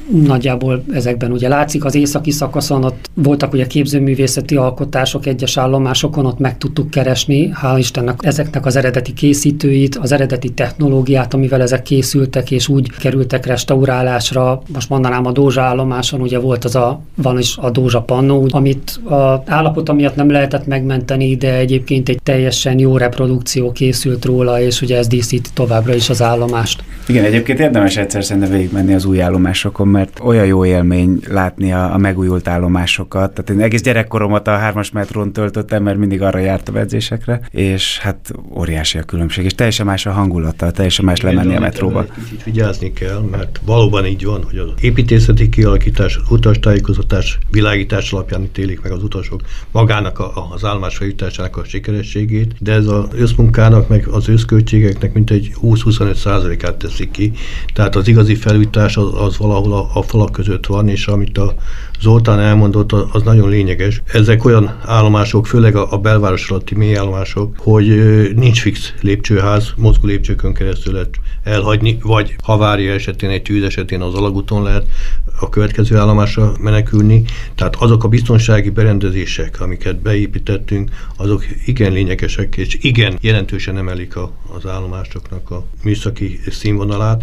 Kicsit például a mélyállomások lejtaknájánál az építészetet épp ezért a, a technikának egy kicsit alá is rendeltük, azért, hogy ezek az elképzelések megvalósíthatók legyenek. Bár szerintem sokan tisztában vannak vele, azért érdemes még egyszer elmondani azt, hogy a, a projekt kivitelezéséért a BKV felel, ezzel párhuzamosan pedig a BKK az, aki a pótlást végzi. Beszéltünk arról, hogy milyen kihívások voltak a, az első két ütemben, vagy az eddigi e, ütemekben. Érdemes lenne néhány szót ejteni arról is, András, hogy a metrópótlásban milyen kihívások mutatkoztak. Ugye az elmúlt e, időben a projektigazgató, illetve a műszaki vezető előadásában lehetett hallani, ez milyen különleges feladat műszaki oldalról. Hát ugyanezt tudom én elmondani, hogy szervezési oldalról, tehát a BKK közlekedés szervezési oldalról is az egy különleges feladat. Kijelentettem, hogy ilyen nagy vonó metrópótlás még senki nem csinált elődeink között. Egy napi 500 ezer felszálló utasszáma rendelkező kötött pályás eszköz kell pótolnunk, annak a forgalmát kell megoldanunk autóbuszokkal, vagy egyéb más módon. Ugye erről már korábban is beszéltünk, mert volt már ilyen podcast, amikor a metrópótlás logikájáról, a felépítésről beszéltünk. Nagyon röviden össze akarom foglalni, akkor gyakorlatilag itt azon kívül, hogy a hagyományos eszközökhöz nyúltunk, és van autóbuszos pótlás a metró felett. Itt külön forgalomszerzési intézkedéseket is be kellett vezetni, gyakorlatilag föl kellett építenünk az egésznek a logikáját, ugyanis a metrópótló buszok a lehető legsűrűbben közlekednek a metró fölött, ez az a, remélem már mindenki tudja, 45 másodperc, tehát 45 másodpercenként indulnak, hogy ez az a maximális kapacitás, amelyet a csomópontok átteresztő képessége szempontjából biztosítani lehet. De így megnézzük a pótlóbuszok kapacitását, akkor kb. 8000 férőhelyet tudnak biztosítani, miközben a metró ennek többszörösét nyújtja, és többször ennyi utas is van. Tehát a pótlóbuszok csak az utasok felé tudják elszállítani. Tehát itt föl kell építeni gyakorlatilag egy olyan közlekedési tervet, ami biztosítja azt, hogy ezen nyomvonal mellett milyen egyéb lehetőségek vannak, és a legsűrűbb metrópótló buszok közlekedése mellett alternatív járatokat indítottunk, alternatív vonalakat erősítettünk meg, és kommunikálunk az utasok részére, hogy mindenki, aki a metró nyomvonalán utazott korábban, az, az el tudja jutni úti céljához, és gyakorlatilag így épül fel a pótlás a kezdetek óta, mind az északi, mind a déli és most a középső szakasznál is. Fontos tapasztalat volt egyébként a közlekedés szervezésében, és mi ezzel kalkuláltunk is a tervezés során, hogy egy bizonyos elvándorlással számoltunk, és ez meglepő módon a tervezéshez képest sokkal magasabb lett.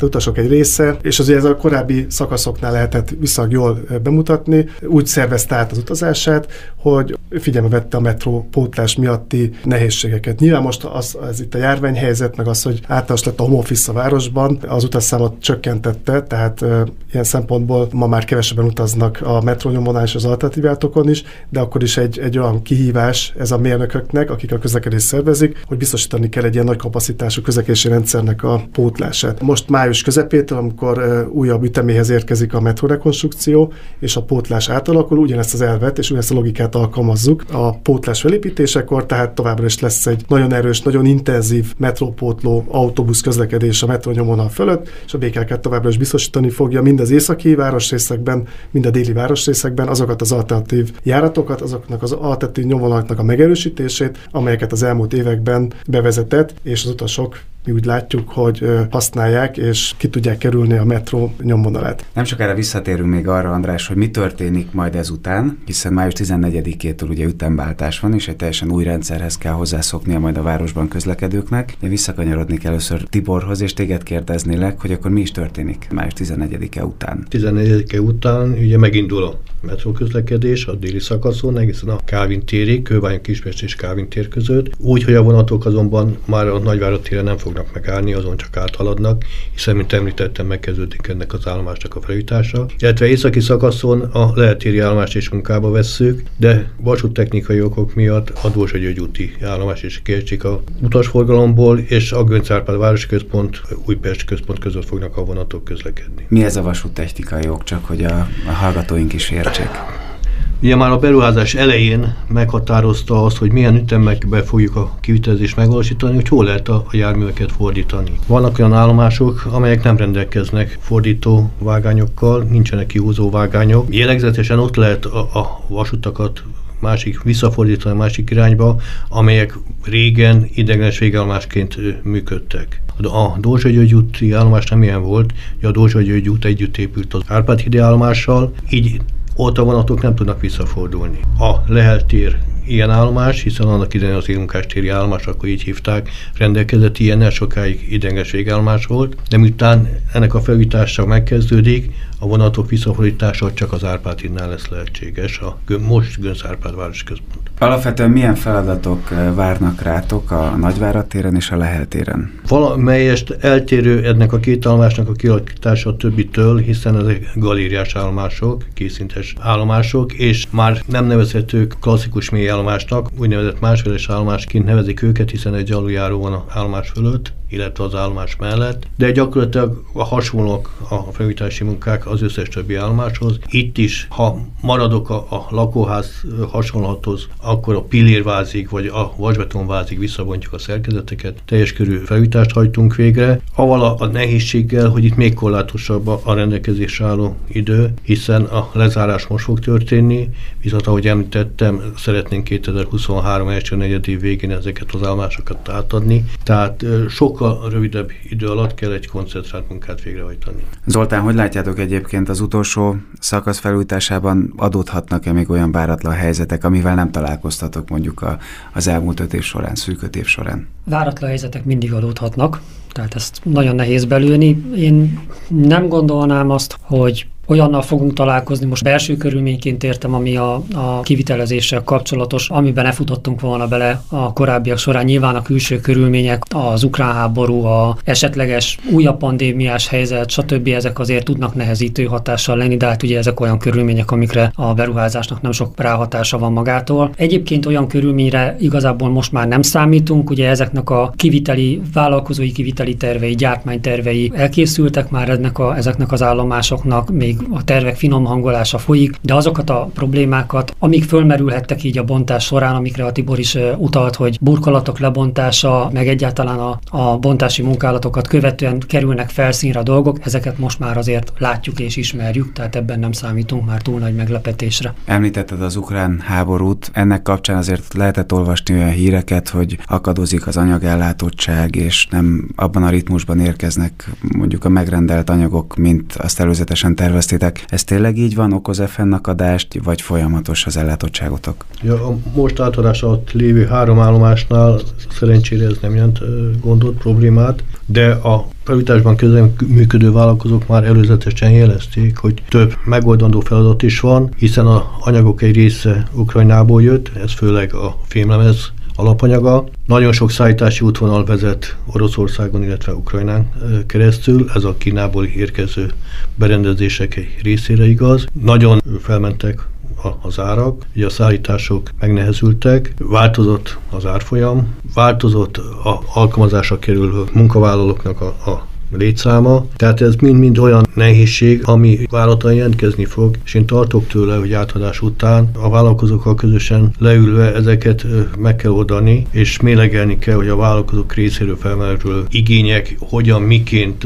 oldhatók meg, vannak-e olyan helyettesítő megoldások, például helyettesítő termékek, amit esetleg más piacról egyszerűen beszerezhetők, vagy, vagy egyéb módon ezek kiválthatók. Nyilván a vállalkozói ára vonatkozó hatásokat is elmez elemezni kell, és értelmezni azokat a vállalkozó igényeket, amelyek ezzel kapcsolatban felmerülnek. Korábban, bár nem gondoltunk, hogy ilyen események fognak bekövetkezni, de azért, hogy a kivitelezést segítsük és támogassuk, például a vállalkozóktól függetlenül előre megvettük a, sínanyagokat, megvettük a kitérőket, tehát a teljes pályafelújításhoz szükséges anyaggal rendelkezünk. Igaz, hogy ehhez kellenek még leerősítő szerkezetek, kellenek kiegészítő anyagok, ezeknek a beszerzése nehezebb lehet, drágább lehet, hosszabb időt vett igénybe, de konkrét hatásokat most még nem láttunk. Azt tudjuk, hogy az anyagok nagy része azért bent van, például az összes állomáshoz szükséges mozgólépső lift már beérkezett, itt van Magyarországon, de hát nagyon sok minden kell, még kábeltartók, tűzálló kábelek, amelynek a beszerzése még előttünk van, ezekkel majd foglalkozunk el. Mennyi a tervezett projektköltség, és mennyi a várható költség? Benne leszünk egyébként, vagy benne lesz a, a projekt az előzetes tervekben? Idáig a költségkereten belül vagyunk. A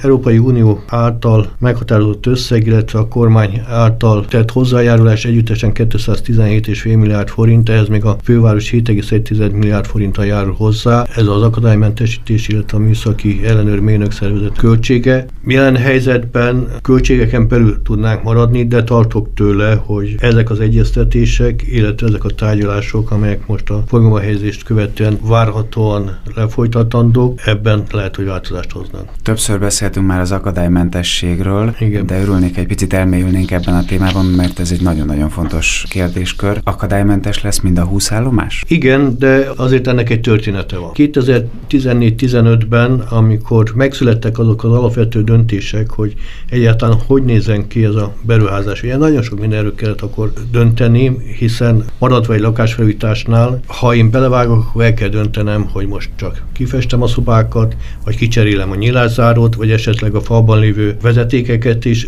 felújítom, vagy a fürdőszobát kicserélem a zuhanyzót és fürdőkázat építek, tehát ez mind-mind olyan döntés, amit már a beruházás felújítás elején meg kell hozni, és nem volt ez másként itt a hármas metró felújításánál sem. Ugyanilyen kérdések merültek fel, hogy mennyi pénzem van, az mire elég, milyen műszaki terjedelemre fordítható, és ezt annak idején valóban vizsgálták is. Öt változat készült, ennek volt egy minimum változat, ami azt elemezte, hogy ha minimálisan a legkisebb beavatkozást hajtom végre annak érdekében, hogy öt évig még nagyobb rekonstrukció ne kerüljön sor, akkor mennyibe kerül, és volt a másik véglet, ami azt mondta, hogy mindent kidobunk a szemétbe, és teljesen új berendezéseket hozunk, ennek mi a bekerülési értéke, és a kettő között ugye voltak különböző alternatívák. Mi a kettő között vagyunk valahol, de ennek nagyon fontos elemei voltak. Nem beszéltünk róla, de azért megemlítem például a polgári védelmi létesítmények. Ugye maga a metró az kettős rendeltetésű létesítményként épült annó, elődeink egyszer forgalmi funkciót szántak neki, illetve egy polgárvédelmi funkciót, és ennek a berendezése, létesítménye is megvannak a mai napig, és kérdésként merült fel 14-15-ben, hogy ezeknek a felújítására sor kerüljön, vagy sem, vagy volt olyan irány is, hogy hát ezek már nem kellenek, hiszen túl vagyunk azon az időszakon, amikor ezeket igénybe kéne venni, vagy, vagy ezekre szükség lenne, ezeket bontsuk el. Az a döntés született, szintén optimum keresés alapján, hogy nem újítjuk fel ezeket, de biztosítjuk, hogy továbbra is használhatók legyenek, tehát meg kell tartanunk a működőképességüket. Aztán vizsgálták az akadálymentesítés kérdését. Ugye amikor ezek az állomások épültek, 70-ben kezdődött el az első szakasznak az építése, semmiféle előírás nem volt Magyarországon, hogy, de szerintem az európai országok nagy részében sem, hogy ezeket a közlekedési létesítményeket hogyan és miként kell akadálymentesíteni, sőt egyáltalán ez a igény nem merült fel, hogy akadálymentesítés. Értelemszerűen nem is kerül semmiféle létesítmény beépítésre, sőt még a tervek azt sem tartalmazták, hogy majd egyszer valamikor talán erre sor került, tehát hogy előkészítsék ennek a lehetőségét. Sőt, pont az ellenkezője történt, nem ilyen megfontolásból, hanem azért, mert ezek túlnyomás alatt épültek ezek a létesítmények zömében, főleg a belvárosi rész. Tehát Keszonban bányászati módszerre, és mintán nagyon nehéz körülmények között kellett építeni, és nagyon drága volt az építés, minimális megoldásokra törekedtek, és ez főleg a geometriai jellemzőkre volt érvényes. Tehát csak akkora állomás épült, amekkora éppen a, optimális utasforgalom lebonyításához kellett. Akkora volt a, a metrócsarnok mérete, amekkora az igény volt rá, a lejtaknát, a mozgólépcső lejtaknát akkorára építették, hogy elférjen benne mozgólépcső. Tehát olyan nehézségek voltak az akadálymentesítésnél, hogy hát a tervezők nagyon nehéz feladat elé álltak, már csak azért is, mert például a belvárosi szakasz az nem úgy, mint a két külső szakasz, hogy a Váci út és az Üli út között a kérek alatti szakaszok található, hanem belvárosban meglévő épületek, építmények alatt, tehát közvetlenül felszínről elérni ezeket az állomásokat nem is nagyon lehet. Akkor milyen megoldás született? Készítettek, erre? minden állomásra készítettek a tervezők megoldást, sokfajta vizsgálat történt. Én találkoztam olyan 2014-es leírással, ami azt mondja, hogy 27 milliárddal került volna többe akkor a akadálymentesítés, ma már ennek többszöröse, hiszen a 2014-es árak azért már messze vannak, de főleg műszaki akadályai voltak annak, hogy ezek megvalósuljanak, úgyhogy a tervezők ezt, ezt nem is tették a javaslatok közé. Végül egy olyan előterjesztést tettek, hogy az akadálymentesítés felszíni alacsony partos buszpotlása valósuljon meg, és ez szolgálja ki majd a állomásokat. Végül is a erre hivatott projektirányító bizottság azt a határozatot vagy döntést hozta még 2015-ben, hogy a 20 állomásból, ugye oda 20 állomás van, 12-nek az akadálymentesítése megoldható, a többi az kimarad az akadálymentesítésből az említett okok miatt, és ebben a továbbiakban nem kell foglalkozni. Magát a programot 2016-ban az Emberi Erőforrások Minisztériuma mellett működő Országos Fogyatékosságügyi Tanács és a Fogyatékosságügyi Tárcaközi Bizottság tárgyalta, és erre meghívták az akkori BKK vezérigazgatóját, illetve engem, hogy hát ismertessük a hármas metró felújításának akadálymentesítési programját. A vezérigazgató egyéb program miatt nem tudott erre jönni, úgyhogy én voltam abban szerencsés helyzetben, hogy ismertettem kellett ezt a programot, és ezt meg is tettem korrektül. Elmondtam, hogy a tervezők milyen vizsgálatokat végeztek, milyen következtetésre jutottak, elmondtam, hogy ennek milyen műszaki és pénzügyi korlátai vannak, de hát nem maradtam százszázalékos elismerő volt egy ilyen megérzése, hogy nem, nem fogadták sikert, kitörő örömmel a, sikert, a koncepciót. Államtitkár úr vezette ezt az értekezletet, és elég nagyon sokan ott voltak, minden érdekvédelmi szervezet képviseltette magát. Sőt, az értekezlet után én találkoztam Szekeres Pál úrral, aki akkor miniszteri biztos volt, én úgy tudom, hogy most is az, és még ott a minisztérium aulájában beszéltünk a témáról. Ennek a, a beszélgetésnek az volt az eredménye, hogy én úgy váltam el tőle, hogy ha egy műszaki megoldás is van, ami lehetővé teszi, hogy itt megoldjuk az akadálymentesítést, akkor azt megkeressük és megcsináljuk. És az a munka el is kezdődött, először, miután mi is láttuk, hogy a tervezők mit írtak le, és mi van a műszaki leírásokban, és beláttuk, hogy igazuk van, hogy műszakilag ez, ez egy olyan nehéz és költséges feladat, más megoldáson gondolkoztunk, és akkor ilyeneken kezdtünk el ötletelni, aztán ez, ez komolyabb projekté is vált, hogy például a mozgó lépcsők miként vonhatók be abba, hogy egy mozgássérült is kerekes székkel le tudjon menni. Aztán oda jutottunk, hogy kérjünk ebbe, segítséget, és megkerestük a Budapesti Műszaki Egyetem gépész mérnöki karát, és ott a gép és terméktervezési tanszék segítségével a hallgatók három szemeszteren keresztül is fél éves feladatként olyan szerkezeteket, platformokat kezdtek el tervezni, ami ez, ezt megoldotta volna. Ez, ez odáig sikerült, hogy volt olyan hallgató, aki ebből diplomázott, ez volt a diploma feladata, meg is tervezte kiviteli terv szinten ezt a berendezést, és ott álltunk, hogy a prototípust kell legyártani, nem is került volna sokba, az akkori bekerülési értéke 10 millió forint volt, és hát ott ültünk a tanszéken, az egyetemen, hogy itt vannak a kiviteli tervek, itt van egy nagyon jó megoldás. Ez egy olyan platform volt egyébként, amely meg tudta oldani, hogy a mozgó lépcső három lépcsőjét úgy áthitalja, hogy egy viszintes felület alakul ki, amire rá tud hajtani a kerekes cég, és le tud menni a állomásba. Egy baja volt, hogy miután más utasok is vannak a mozgólépcsőn, ezt csak kísérővel lehetett használni, tehát valakinek ott kellett állni a kerekesszék mellett, fogni a kerekesszéket, hogy ne tudjon megfutamodni, ne tudjon elszaladni, ne legyen baleset belőle. Odáig jutottunk, hogy bemutattuk az érdekvédelmi szervezeteknek is, elmondtuk ezeknek az előnyeit, elmondtuk, hogy ezt, ezt meg lehet valósítani. Azt is kidolgoztuk, hogyha a felújítás megtörténik, akkor ezeket a BKV személyzete hogyan tudja használni, hogy tud segítségükre lenni, de ezt nem fogadták el. Az alapvető kifogás az volt a szerkezet ellen, hogy az egyenlő bánásmódot nem teszi lehetővé, hogy nekik valakit meg kell kérni, segítséget Igen, kell igénybe venni, nem tud önállóan közlekedni. Tehát ők olyan megoldást kértek, hogy önállóan ezt alkalmazni tudják. Aztán vizsgáltuk, hogy hogy lehet a BKV-nál létezik egy olyan igényvezérelt szolgáltatás, hogy egy menetjegyért külön erre kialakított mikrobuszokkal szállítják a mozgáskorlátozottakat, de hát ez is egy olyan megoldás, ami segítséget igényel, úgyhogy ez se került végül megvalósításra. És mi lett akkor a, mi lesz és, a megoldás? És akkor visszanyúltunk ahhoz a koncepció tervez, amit még a tervezők összeállítottak, és abba vizsgálták annak a lehetőségét, hogy esetleg a mozgólépcső lejtaknába helyezzünk el ferdeliftet de ezt nem javasolták. Ennek a technikai megoldását, az engedélyeztetési lehetőségeit, egyáltalán az üzemeltetését nem tartották megfelelőnek, elfogadhatónak, úgyhogy ezt a megoldást elvetették, de miután más iránt nem láttunk, ezt elővettük, és a metrófelújítási projektigazgatóság munkatársai, akik egy emberként álltak ki a megoldásra való törekvés mellett, hát megkeresték azokat az európai üzemeket, gyártókat,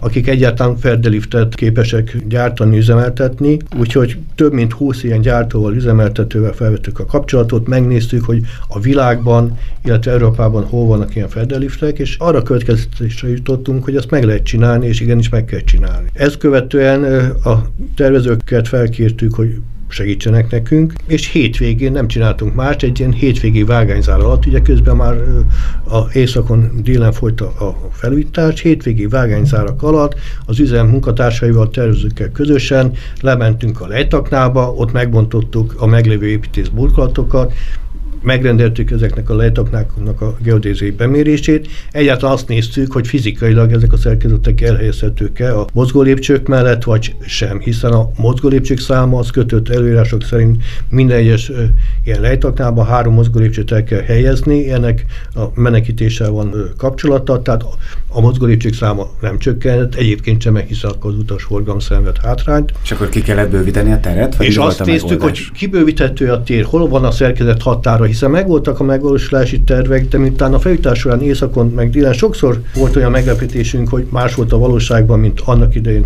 a lerajzolt megvalósulási tervben, ezeket bemértük, és hosszú hónapok munkája után körvonalazódott, hogy igenis ezt meg lehet oldani. Minden egyes állomásra született egy elvi elrendezési vázlat, amit aztán a középső szakasz közbeszerzési eljárása során a műszaki dokumentáció részévé tettünk, és már úgy adtuk ki a felhívásunkat, hogy a korábbi eredeti tervek szerint, hogy nincs akadálymentesítés, vagy három állomásnál terveztek akadálymentesítést, ugye a nyugati Corvin negyen, meg a Deák térnél ott megtervezték a tervezők függőleges lifttel, ezeknek is sok baja volt, de ezek helyett is szeretnénk feldeliftet. Végül is a tárgyalások során és a szerződéskötéskor már egyértelművé vált, hogy ebbe az irányba megyünk el. Már akkor se tudtuk meg pontosan, hogy ez százszázalékosan megvalósítható, hiszen a említett feltárás, amit így hétvégén csináltunk, nem terjed ki a teljes szerkezetre, teljes lejtaknára, de már így szerződtünk le abban a reményben, hogy ez megoldható, és most ez az első három állomás, ami átadásra kerül, már ennek az elveknek megfelelően épült és készül. A Corvin negyednél bár említettem, hogy annak idején megtervezték, de ott is elhagyjuk a függőleges liftet. Ennek az az oka, hogy a Corvin állomás az ülői út alatt tengelyben fekszik, ott közvetlenül nem lehet kijönni a járda felületre, csak az úttest közepén tudnánk, tehát ott is több aknát kellene építeni, közöttük egy viszintes elhúzással, csarnokkal, ahhoz, hogy járdán, járdafelületre kerüljön a liftnek az érkező csarnoka, ezért itt is a lejtaknába kerül fedelift készül, és hát reményeink szerint ez megfelelően fogja szolgálni a rászorulóknak a közlekedését.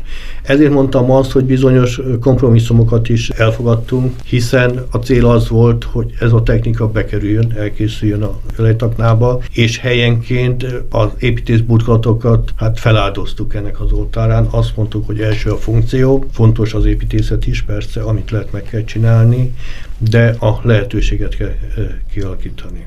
És hát ugye ezáltal akkor összegezzük, mind a 20 állomáson lehetőség lesz az akadálymentes közlekedésre. Így van, vannak olyan állomások, ugye említettem, hogy amikor ezen dolgoztunk az akadálymentesítésen, az északi déli szakasz már épült, és ezeknek a tervei, a tervezők által összeállt dokumentációk sem tartalmazták minden állomásnak a akadálymentesítését. Ugye a déli szakaszon például kimaradt az Egység és Pöttyös utcai állomás, egyáltalán nem javasolták akadálymentesítésre, leginkább azt mondták, hogy alacsony az utasforgalom, és nem érdemes ezt megcsinálni. Ezt utólag kellett elrendelnünk a vállalkozónál, egy szerződés kiegészítés útján tudtuk elvégezni ezt a feladatot, és már a déli vonalszakasz forgalomhelyezését követően adtuk át ezt a két liftet, ezek működnek, és északi szakaszon is van egy tartozásunk, ez a Dolcsa úti állomás, ami szintén nem volt akadálymentesítésre jelölt. Itt most folynak a kivitelezési munkák, és mint korábban említettem, szintén évvégén, illetve jövő év elején szeretnénk ezt is üzembe helyezni. Éppen ezért egyébként az autóval közlekedőknek a Dózsa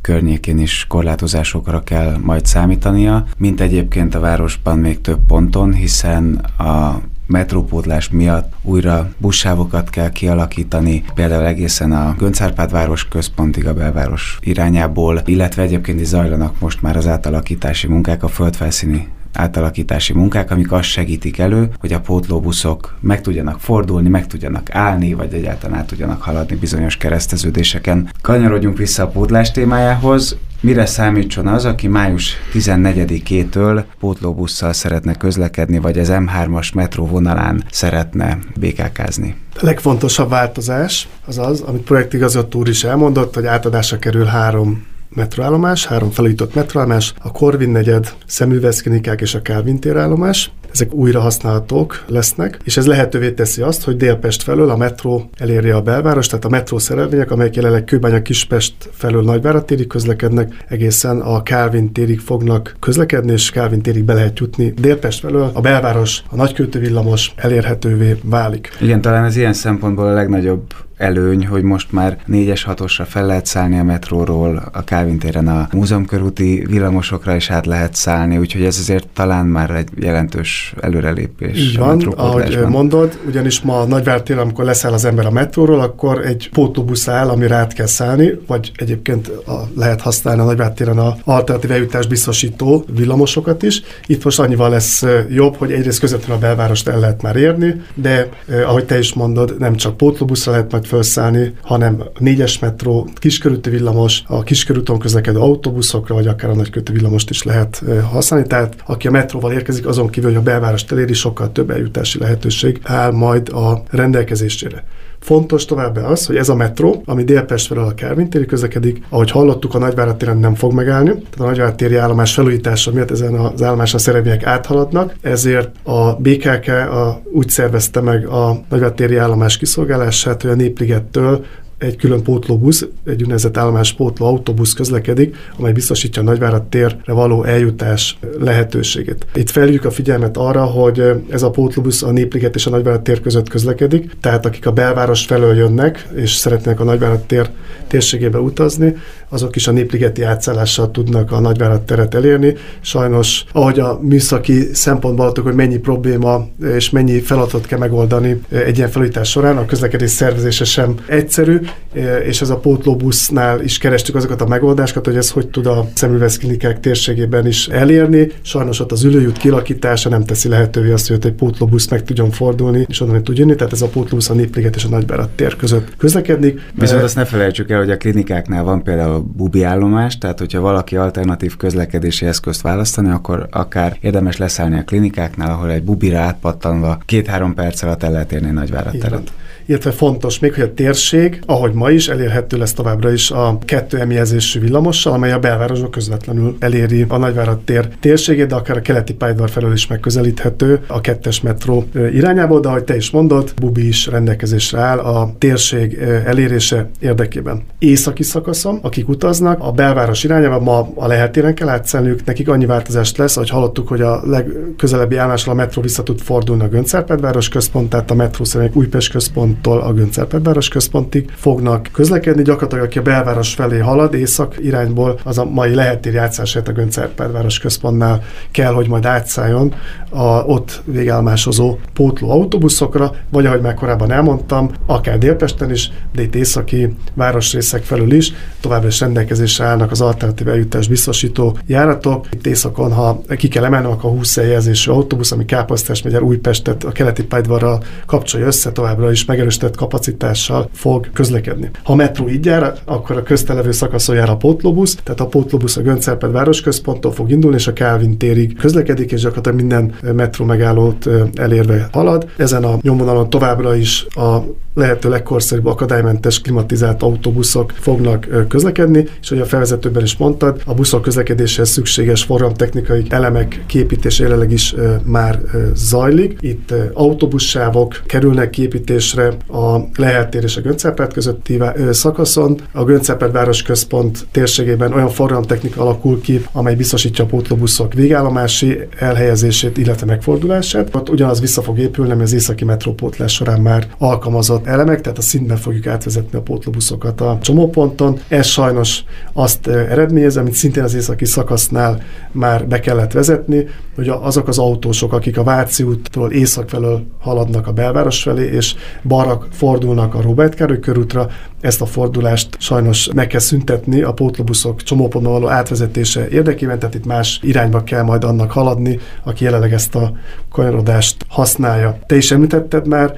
illetve volt szó a, a Dózsa Györgyüti akadálymentesítésről, hogy, hogy itt továbbra is azok a szűkítések, azok a sávlezárások és korlátozások érvényben maradnak, amelyek ma is ott vannak, tehát itt egy szűkület van, és ezen a pótlóbuszok átvezetése is szükséges lesz, tehát külön szeretnénk felhívni az autóval közlekedők figyelmét ezekre a forramtechnikai változásokra, és külön szeretnénk azt is még mondani, hogy a lehetér és a Kávin tér közötti szakaszon ugyanazok a forramtechnikai elemek, ugyanazok a segítések, amelyek a pótlóbuszok közlekedését segítik, megmaradnak a Kiskörúton és a Bacsilinszki úton. Úgyhogy szeretnénk kérni az autóval közlekedőket, hogy segítsék a pótlóbuszok közlekedését a szabályos közlekedéssel. Ugyan a felvezetőmben azt mondtam, hogy utolsó szakaszához ér a hármas metró felújítása. Nyáron még lesz egy speciális időszak, amikor Göncárpád központ és Kőbánya Kispest között lesz teljes szakaszon a pótlás. Mi ennek az oka, mi történik a föld alatt ebben az időszakban? Ja, szót ejtettünk a három szakasz felújításáról, illetve a pálya alagút rekonstrukcióról, de vannak olyan létesítmények, amelyek kiadtak mind a három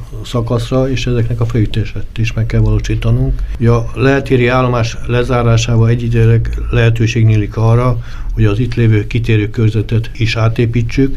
Ez fog megtörténni egyrészt ebben a 8 es időszakban. Ez mikortól indul egyébként? Mert a dátummal kellett volna kezdenünk. Hát ez június közepe, június 18-ától, ha jól emlékszem, egészen tart augusztus 14-ig. Tehát itt a kitérő körzet átépítése, ugye el kell bontanunk a meglévő régi kitérőket, és a pálya betonozását követően lehet az új kitérőket majd használni. Itt a technológia megköveteli, hogy ez a 8 hét bevezetésre kerüljön, illetve van egy nagyon fontos része a hármas metrónak, ami az állomásokon, illetve az alagútban nem látható. Ez a Szabó Ervin téren helyezkedik el a dispatcher házban, vagy egy forgalmi menetirányító központ, ami gyakorlatilag felügyeli, ellenőrzi, irányítja, szükség esetén vezéli a teljes hármas metrónak a forgalmát, és ennek az átépítésére eddig még nem került sor. Tekintettel arra, hogy most már a középső szakasz befejező munkáinál tartunk, ezt is meg kell csinálni, viszont enélkül a metró forgalmát nem lehet lebonyolítani, úgyhogy muszáj erről 8 részre leállítani. Részben biztosítjuk, mert északon azért a Gönc Árpád városközpont és Újpest központ között közlekedés lesz. Itt egy sziget üzemű felügyeletet alakítunk ki, tehát egy helyi irányítás mellett fog a vonatforgalom lemonyolódni. Tehát akkor a kollégák nem a Szabó Ervin téren, hanem valahol Újpest környékén így van, dolgoznak. Így majd. van,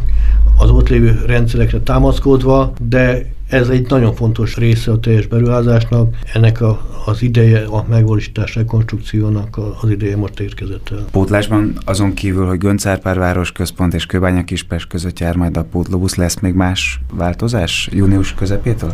Igen, és nem csak június közepétől, azt pedig ki kell egésztenem, hogy hétvégente továbbra is fennmarad az a közlekedés, hogy a déli szakaszon is autóbuszok közlekednek a vonal déli szakaszán, tehát gyakorlatilag hétvégente a Göncárpát városközponttól Kőbánya Kispestig járnak a, az autóbuszok. Gyakorlatilag ez lesz a, a június 18-ai időszakot követően is, csak ott annyival kiegészítve, hogy munkalap is a Göncárpát városközponttól egészen Kőbánya Kispestig fognak menni az autóbuszok. Csak ezen a, ezen a nyomvonalon, ebben az időszakban 100 autóbusz fog közlekedni, tehát ez egy, csak hogy érzékeltessük, hogy milyen nagyságrendű és nehézségű feladatról van szó. Itt egy időszakban 100 darab autóbusz közlekedik Kőbánya Kispest és a Göncárpát város központ között, és ez, ez több mint 200 autóbuszvezető egynapi feladata. Tehát itt egy olyan kihívás ez a forgalomszervezőknek és a menetrend készítőknek, ami különlegesé teszi ezt a, ezt a feladatot. Más szempontból nagyon sok kérdést kapunk, hogy miért nem jár a metró hétvégén, hiszen nem dolgozunk. És azt megpróbáljuk egyenként megmagyarázni, de a lehetőség van, akkor itt elmondom ennek az okát. Természetesen. Kíváncsi vagyok én is egyébként ennek az okára.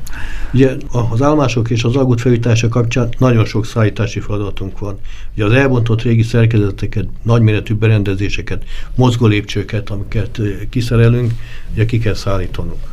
Ugyanígy az új berendezéseket, gépeket pedig a helyükre kell vinni. Ezek olyan méretűek, illetve a felszín annyira terhet, hogy ezt az állomásokon keresztül nem tudjuk megvalósítani. Az állomások környezetében most sem láthatók jelentős felvonási épületek, ami pár konténer van, az építés vezetősége elhelyezésére szolgál. A nagyméretű anyagok szállítása a már említett Kőbánya Kispesten lévő járműtele felől alagúton keresztül történik. Ugye a 108 méter hosszú sínszálakat például be se tudnánk máshonnan szállítani. Ahhoz viszont, hogy ne zavarjuk a kivitelezést, és ezeket a berendezéseket, a szállításokat meg tudjuk valósítani. Olyan időpont kell, amikor vasúti forgalom sincs, hiszen ezek a munkavonatok sokkal lassabban mennek, dízelvontatásúak, nem elektromos vontatásúak, feszültségmentesített pálya mellett lehet csak dolgozni. Tehát ez azok annak, hogy ezt ö, hétvégén csináljuk. Éjjel olyan rövid a leállás, ugye a, a metró zárása és a nyitása között, hogy három és fél óra állna rendelkezésre, de ez alatt a beszállítás, lerakodás, felrakodás egész egyszerűen fizikailag nem oldható meg, tehát egész egyszerűen ilyen oka van annak, hogy a hétvégeket sajnos igénybe kell vennünk.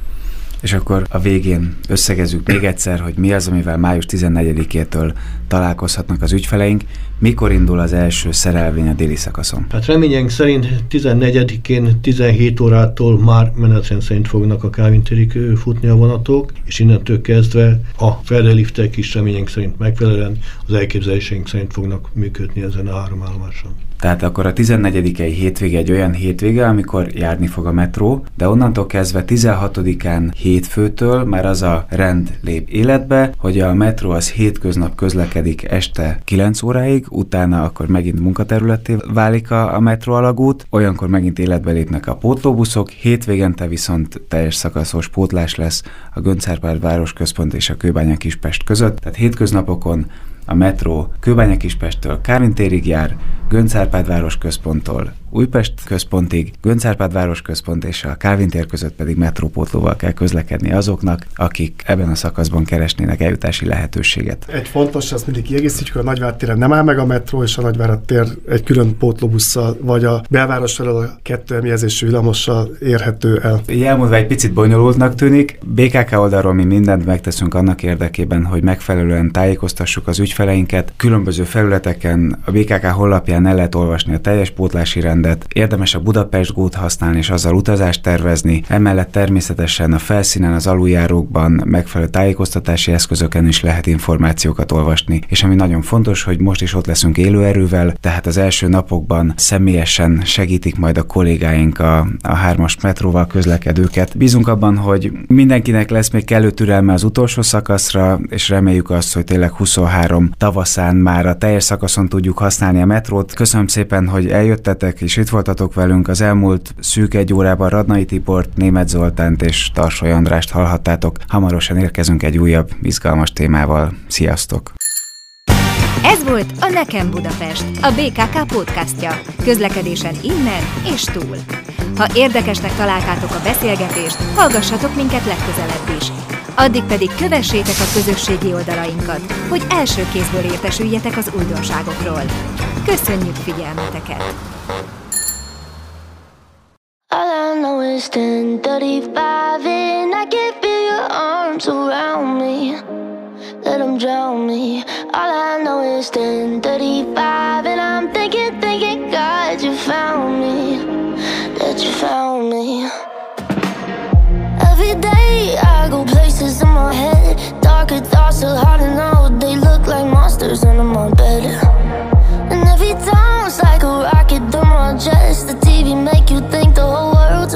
And.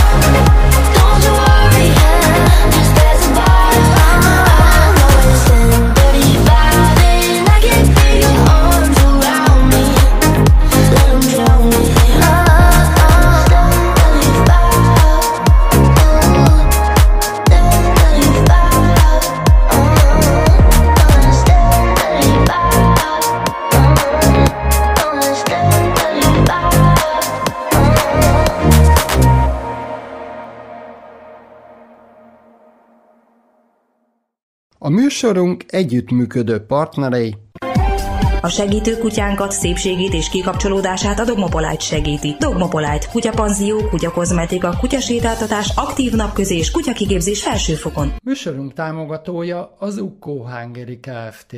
Ukkó teja, a folyékony egészség. Önök a Siesta magazin műsorát hallották. Műsorunkkal legközelebb jövő héten találkozhatnak velünk ugyan ezen a frekvencián. Munkatársaink voltak Bratkó József műsorvezető, Bratkóné Földesi Ágota szerkesztő, Domokos Gábor, Polgár Julianna, Rajecki Gabriella, Rákos Gábor, Tarcsi Géza. Műsorunkat megtalálhatják Facebook közösségi portálon, míg riportjainkat Spotify, valamint különféle podcast csatornáin hallgatható vissza. Tartsanak velünk legközelebb is!